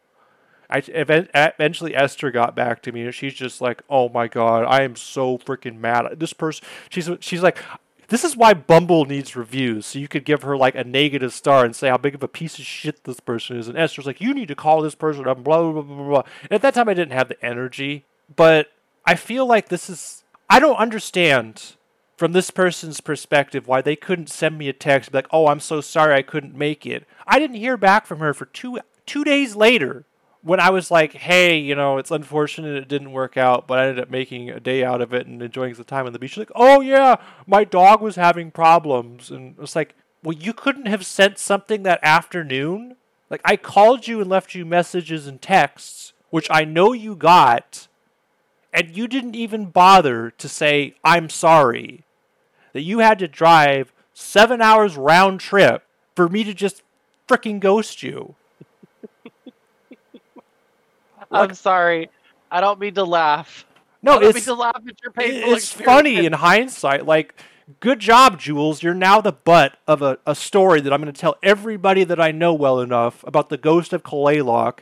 Congratulations, you're now the butt of a great story and how not to be a piece of shit. Good job. Round of applause. Round of applause for the lack of communication and accountability. Yeah. That's how everyone's going to know you that listens to this podcast or gets to know me is the ghost of Kalaloch. So good job, Jules. To everybody who's listening, I'm just gonna put a fucking PSA out there. Please do not waste people's time. It is so fucking easy to take 30 seconds to write a text message or to call somebody or whatever to send up a smoke signal, get the carrier pigeon in Yeah. the wind, you know, like oh my goodness. we have so many different forms of communication where you don't have to look somebody in the eyes and see their disappointment that are sorry i was drinking a soda this is what happens when i drink freaking carbonated things my, my body's like oh it tastes great but oh my god um anyways like what is the fucking point what is the point like there is there is no excuse and you know i i, I have compassion for listen, you know, hearing her side of the story and being like, "Oh, well, you know, my dog was having problems." But girl, 30 seconds. It takes 30 seconds. I am 100% sure that the whole 7 hours that my girl out here was driving around that you were not doing mouth to mouth CPR with your dog. Like what the fuck? Like it is it is so it's so simple and easy to just send a text message. Hey, I'm really sorry. I can't make it today. Hey, um, I'm not actually able to make it out there. You know, I don't have gas money. Hey, my dog is having medical issues and I'm concerned that I might have to take them to the vet. You know, there are uh, inconceivable amounts of communication that you could have with these people, but instead, what you fucking chose to do was just be quiet. And me personally, I've had experiences like that. I waited in a restaurant for three and a half fucking hours once. And girl, by the end of that time, I was pissed. I was fucking drunk. I was like, what is happening? Like, you could just text me and be like, oh, well, you know, I'm not going to show up. But I was a sad bitch when I was doing that. Anyways, at that time, my, I think I had just broken up with my um, my first fiance. So I was 21. I was fresh to the, the adult bar scene and all that stuff. So I just sat in the bar and was sad and lonely and was like, oh my God, are they going to show up? Are they even going to text me? what does this say about me as a person? Like, oh my God. Yeah, that that's the thing too. I was just like, pain. Like, yeah, just that spare everybody else the pain and just just send a, a two two two words. Can't make it. Or no, three words. Sorry.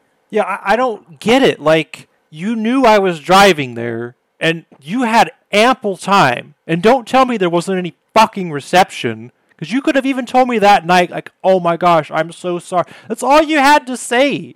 And it's just, you're a fucking coward, honestly. You didn't want to deal with the negative repercussions of somebody driving out to meet your ass, spending seven hours round trip, and rather than say, I'm sorry, or I couldn't make it, or my dog is sick.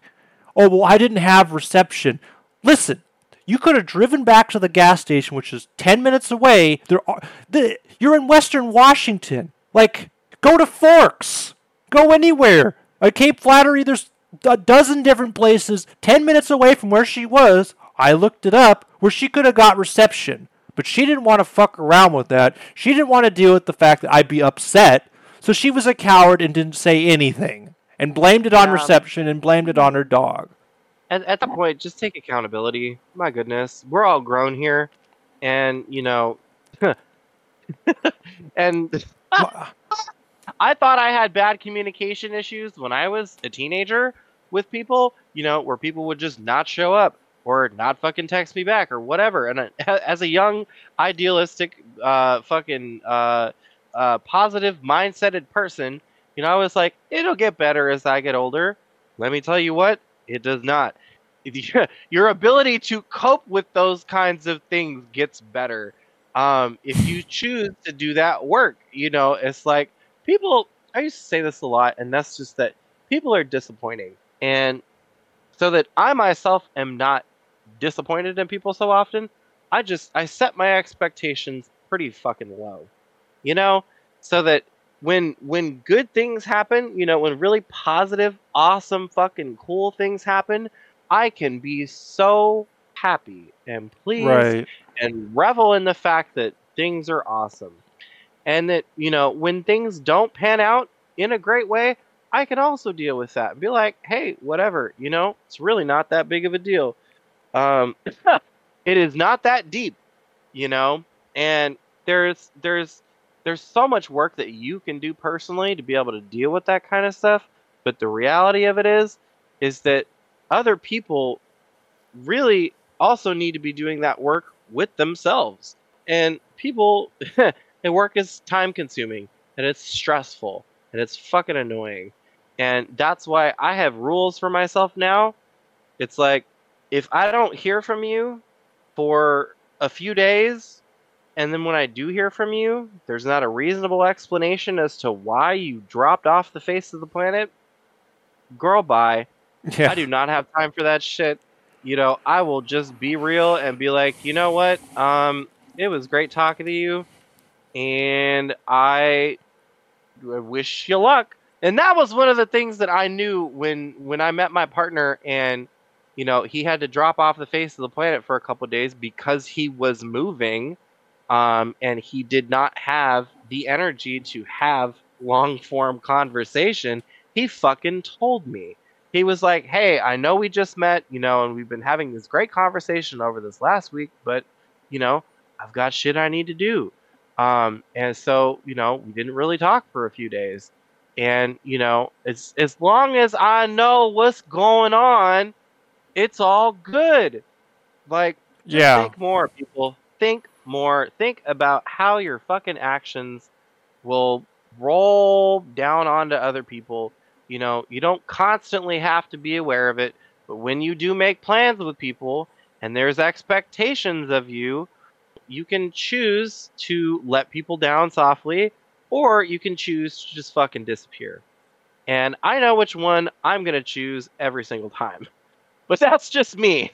Because I like to be seen as reliable. I like to be seen as somebody who, even when things don't work out, you know, there's communication. Like yesterday between you and I, for example, you know, it's fucking two o'clock in the afternoon, and I'm thinking to myself, all right, you know, I've got this, I'm going to film this podcast episode with Desi, and it's going to happen at eight. Um, and, you know, I also had other plans previously in the day that were supposed to happen. I was supposed to go out to lunch with a friend of mine. Um, you know, I was supposed to have my partner come over. And, and as the day was progressing, I was communicating with people. You know, I called you up. I was like, hey, D, shit's happening. My internet is gone and I do not know why. And I'm trying to figure it out. And, you know, I will let you know when I figure out what's going on. And if I can't make it work, we're to reschedule. And what did we do? We did exactly that. I ended up thankfully figuring out what the fucking problem was. But that, that's why you keep people in the loop. That's why you communicate with people so that everybody else knows what's going on and know what's knows what to expect from their day because people's time is valuable. You know, your time is valuable, Desi. My time is valuable. My partner's time is valuable. You know, everybody who's in your life and and even the people who are not in your life, their time is valuable. So just try not to fucking waste it. Exactly, and it's just my mom and my parents like taught me, and this is what I don't get. I mean, I just assume this to be common courtesy, but apparently, common courtesy is the most uncommon thing in the world nowadays. But it's like when you make plans with somebody, you follow through, or you let them know. You don't just drop off the face of the earth. If you're going to be late to something, let somebody know instead of just it's like people just don't oh well i don't want to upset the other person or i don't want to fucking deal with it. So i'm just gonna just not let them know and just ghost. Because when you ghost somebody and take them off your phone or whatever you don't have to deal with any negative repercussions. Mm-hmm. You know? It's just it's it's cowardice and i don't know if it's exclusive to this part of the country because it's like i've talked about this before with the seattle freeze or whatever it's just people Oh, don't God, yeah. like people don't want to make people are just so hard to get to know. They don't want to accommodate. They're just it's not that they're unfriendly. They're like polite or whatever, but it's just like vapid. Like there's nothing to the conversations or everything. They don't want to talk to anybody. They don't want to expand their friend circle. They already have their established group of friends, and they could give a fuck about anybody else. You know? Yeah, I think that's the best thing that we can do for ourselves. In you know, as you and I, as individuals who like being around people and like having social interactions, is you know having boundaries for ourselves too. You know, where it's like if this if this pattern of behavior continues for X amount of times, then I'm done. You know, because it's just going to be a waste of time, and it's unfortunate and it sucks, but it is sometimes the reality of the circumstance. You know, I have I, I do that very consistently nowadays. You know, when I was scrolling through the dating apps, going into the going back to the dating apps that we've talked about in this conversation, you know, if if I don't hear back from somebody for a few days, or if the conversation's really fucking boring, you know, it's just like I I know when to remove myself so that I can stop being annoyed. Well, it's just like it's how much time do I want to invest, uh, and that drives me nuts too. Like, I hate on these. Like when I don't have to use Bumble anymore, when I have my group of heart friends, I'm gonna be so fucking happy to not have to use that damnable app or any of these fucking apps anymore. Because I'm just so it's it takes so much energy, and in this part of the country, like I'll bring it up again. When I went to Florida, when I go to other parts of the country, when I go to Germ, when I went to Germany, people like actually fucking talk to you. It's the craziest shit. You'll go into a restaurant and people will fucking talk to you. You go and you, you're in line waiting for something, and the person next to you will start up a conversation. Will that happen here? Fuck no. And the majority of the time, if they do, it's a crackhead looking for money or asking for a cigarette or something, you know, like, and I, I find that to be sad too because, you know, sometimes I'm that person who just be talking to people, you know, and and I get strange looks still to this day where they're like, "Why is this?" Yeah, to do I know you? What the fuck are you talking Yeah. to me for? How What dare you try to be social?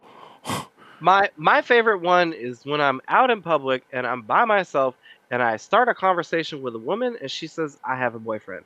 And I'm like, "Girl, great What? for you." Like if I you'd be surprised how often this happens. And even when like okay, so for example, I met this um this woman at a at a pet store. Um I was looking for food for our kittens um, because they were still very small and they needed, you know, pate and whatnot. And so I went there and I, I saw this very attractive woman. And, you know, I was like, hey, she might not be interested in me, but she looks pretty cool. So I'm going to go talk to her. So I started up a conversation and then I asked her out for drinks. She was like, yeah, great. We made plans. I show up.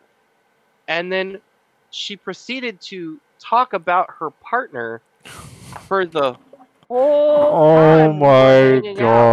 god. And you know, we hung out for I I, I remember this this number very specifically because it was just short of an hour. It was 57 minutes. you Um, actually measured it. that must have been fucking I bad. like- I was like, girl, I'm gonna look at my clock. All right, it's 102. It's like you're just counting how long this person is just bitching about their partner. It's like, No, all we right, weren't even. And that's the thing too is that she wasn't even bitching about the man. She was just talking about the fact that she had a man, and I was just like, girl, calm. I'm not here to have sex with you. First off, you know, and I got real with her at the very end because I was like, I have to go. Like, I'm done with this shit. I actually have other shit I need to do, so I'm out. Deuces. Um, but I, I told her I was like, hey, you know, this wasn't a date, just so you know, because she was talking about her man again, and and this is the point in conversation where you know I had established what kind of dude this was, and then she started talking about their sex life and all this other stuff, Oh, and I was like, all right, great, we're gonna go here in this conversation, so I'm gonna cut this off now, and I was like, you know, this wasn't a date, like I I didn't ask you out here so that we could you know like establish whether or not we were going to be compatible or anything. And she was like oh um great. She was like that's awesome. And i was like yeah no it's cool you know like i you you love talking about your partner and that's really great. And you know i appreciate the fact that you're very open about your relationship. You know i think that's a great communication style. And then she she literally saw somebody that she knew on the street and she was like, "Oh, well, I'm gonna go talk to that friend, Oh, and I'll, I'll hopefully see you soon." And I was like, "Yeah,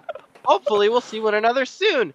I never Not. saw that again. Uh, she texted me like once, and she was like, "Hey, do you want to go get drinks at a bar?" I'm I was like, and I'm fuck drunk." no. And I was like, "Yeah, I'm gonna go listen to you drunkenly ramble about your man again." Oh no, thank God. you. I am good, honey. Have a good night and get home safe.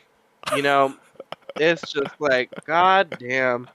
So that's no, that's just, that's one of those things where it's like, I Like- wonder about that too because I I've I've spent a lot of time in Cali as a young person, um, and and everybody was social and talkative down there. So I don't know if it's just Washington, but I've lived here my whole life, and all this behavior is normal to me. So I just don't reciprocate the kind of behavior because it's tiresome for me. Yeah, it's just um it's like people are you know, I would say polite or whatever. It's just but it's like no but it's like if you have the gall to like start a conversation with somebody it's like the get the weirdest fucking looks. Like it's like it's taking energy out of them to just like give one word responses, and they just get fucking annoyed. It seems. Yeah, I know. I get annoyed when I get one word responses. Well, yeah, Unless it's like you're not even. It's a response that necessitates one word, like "Are you going to be here soon?" Yes. Did you get gas on your way to the date? Yes. Yeah, the only time I do one word responses is if it's like if I'm driving or something like that, and I can't afford to like sit and write a novel. But I mean, I will do that to you. You'll text me while I'm driving, and I will simply text you back, driving, yeah, exactly. and that's it. yeah, I mean, Uh, oh, I I wanted to ask because hmm. We're going back to this summer. You you mentioned that guy um, that came over and you had that really good experience with, and then just you showed me texts of these men who would be like, "Oh my gosh, whatever. I, I really want to, you know, tr- I, wa- I." They would send you all this shit like hot up in your stuff, and then they would just like start sending one word responses and then just drop off the face of the earth. Like you, you copy and sent me texts about that. I remember, I remember we talked about this. Like I think it was like the beginning of August or whatever. Yeah. Uh, and then you had that good experience. You sent me a picture of that cute boy you came over and you did the stuff with. You were just really hopeful, and then he just fucking flat out just ghosted you, and you're just like, I am so fucking sick of this. And you Was he the were dude with a really big dick. that one. Okay. I was You don't even remember his name. You just remember his dick. That's how insignificant the person was to you. You just remember his dick. You don't remember his oh, name. yeah, no, I just found the text messages in my phone. Yeah, Corey. Oh God, he was great. So wait, what what were you curious about? So yeah, you had this experience with him, and it was great, and you were you know over the moon about it, and I and I, w- I was happy because I was like, oh, this is awesome. And then you were like, oh my god, he's not getting back to me. He's not sending me messages. He's just being a fucking flaky, flaky as shit. And that's the last of I heard of that whole saga. And actually, I don't think we talked about it in October. I think it pretty much ended or whatever because you were just like, listen, it was nice knowing you, but you clearly don't want to invest any time in this, and I'm not your your toy that you can just throw away when you know you don't need anything done or whatever. Bye bye. That's the last I heard of that whole saga. Yeah, that was in October, on October 3rd. Because now I'm going through the conversation and remembering everything, and I'm like, oh, God, I was really caught up on that man. Yeah, Wait. no, I mean, essentially, what happened with that is it just, as most things do with me, when somebody goes quiet, they go quiet. Um, and, you know, I'll wait a few days, and if I don't hear anything back from them, then I'll send them a message. I'll be like, hey, what's up? You know, what's going on? What are you up to this weekend? And then if I don't hear anything back again, then I'll wait another few days. I, I give myself three. I put myself on a limit of three because after the second time is when after that I will just send a message and be like, "Hey, it was great to know you. Hope you're having a great week. You know, I'll deuces. I'll see you on the flip side." Um, and then the majority of the time they will read the message and just not say anything. And oh I'm like, God. I'm like, and like it was great. We had a great time. All that jazz, you know. Consent was given. We had a fabulous time together. Um, and you know, if that's all it was meant to be, you could have just said something, you know, because like he was, especially when people get into lines where they're like, "Oh yeah, no, we had a really great time. I'd actually really like to do this with you again because you're, you know, you were really experienced and you really read my body language or whatever. You know, I've I've heard everything under the sun, Desi, where it's like you're super great at what you do and you're fabulous and blah blah, blah and you're great. You got a fat ass and I can't wait to fuck you the next time I see you and I will see you later. And then I never see him again, or or better yet, I never hear from him again. And I'm like, yo, why bother pulling out all the game? You know, giving me all this, you know, all these positives and you know, girl, you're so sexy, you're so hot, you know, you work the dick like a fucking pro. And I'm like, I know, I'm good at what I do. so maybe come back next time. It's just- Oh my god! what? And my current partner is the one person in the last year, you know, since I fucking broke up with my ex last year, who came back and who keeps coming back. Why he's my partner is because you know he's a great guy um you know and it's like he's real with me he talks with me when we have to re- reschedule or when we have to reschedule we reschedule. You know it's like consistent communication y'all. If you want meaningful fucking relationships with the majority of the time you hear these men on the fucking TL and on the YouTube channels and you know the podcast streets and they're like I just want somebody who's loyal to me oh my and who, god. you know wants to spend time with me and you know all this other shit. And i'm like you guys are still out here dogging in the streets and telling people all the things that they want to hear and then just fucking disappearing like spare me the bravado spare me the fucking you know whatever if you want to come over and just get a nut just say that shit because then i can be like great i have time on wednesday at 6 p.m be over here. I'll blow your fucking mind and then you can leave.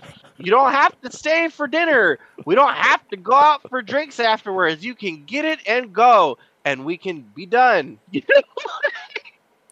and everybody will have a great time. I, I just.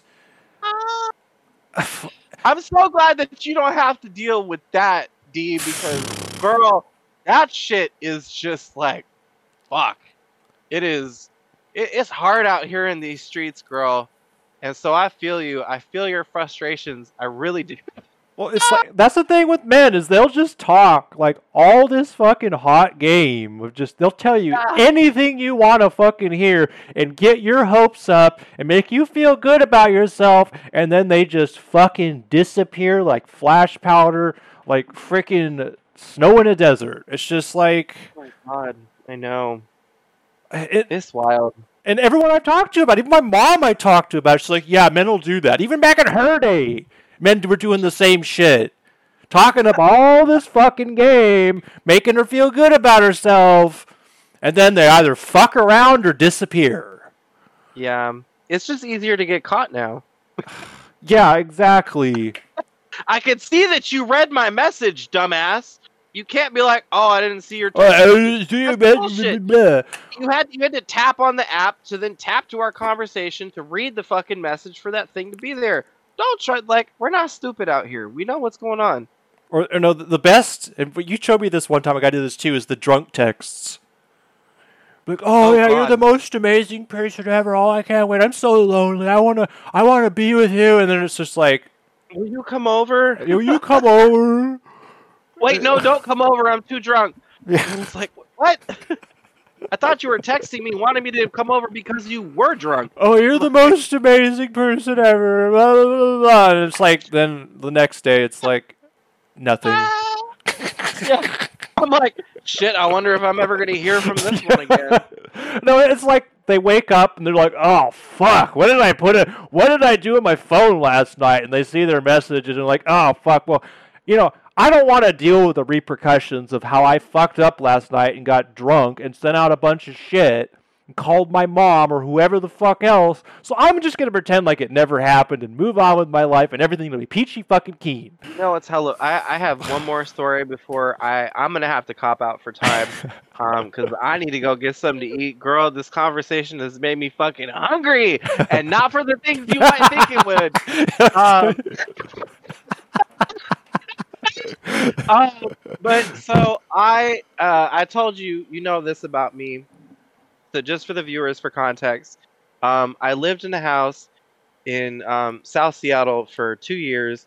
Uh, it was a it was a big furry house. There were like seven of us living together, and it was all men, right?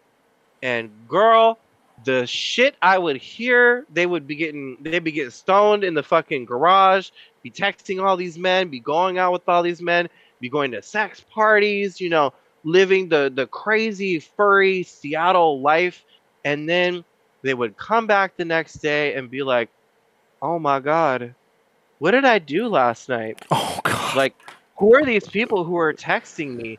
I was, oh shit, there's pictures of me in the chat.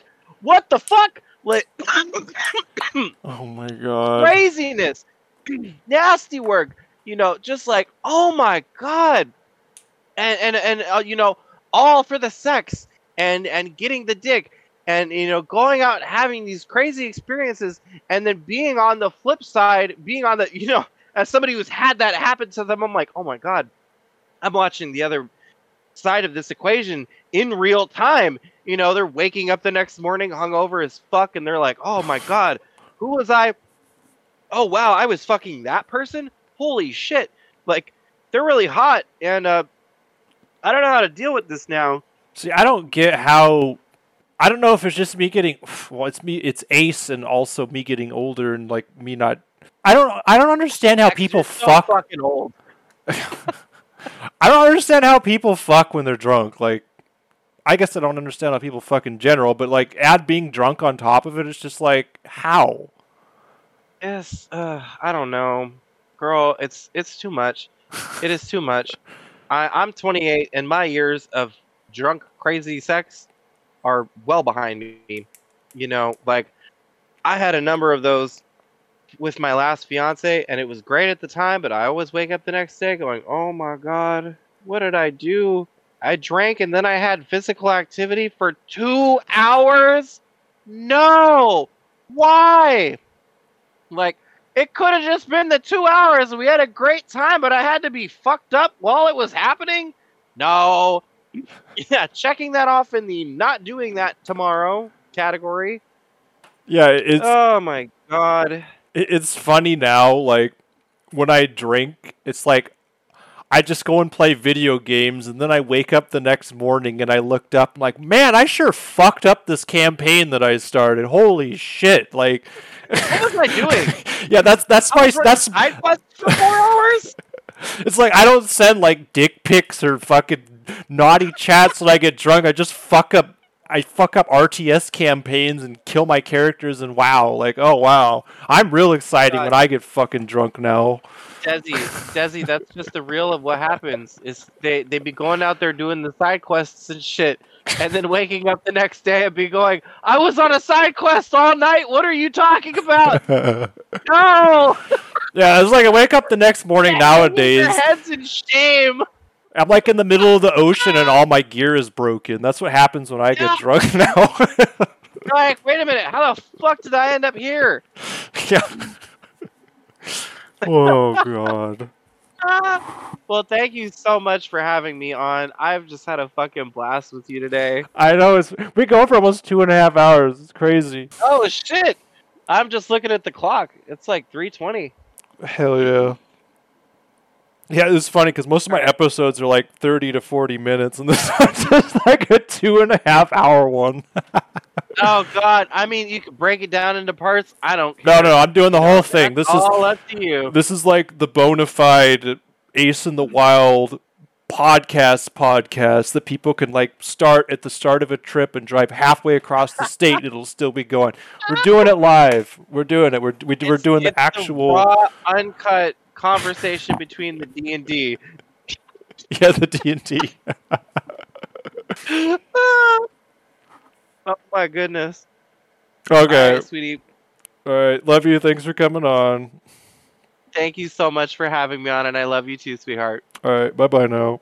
Bye.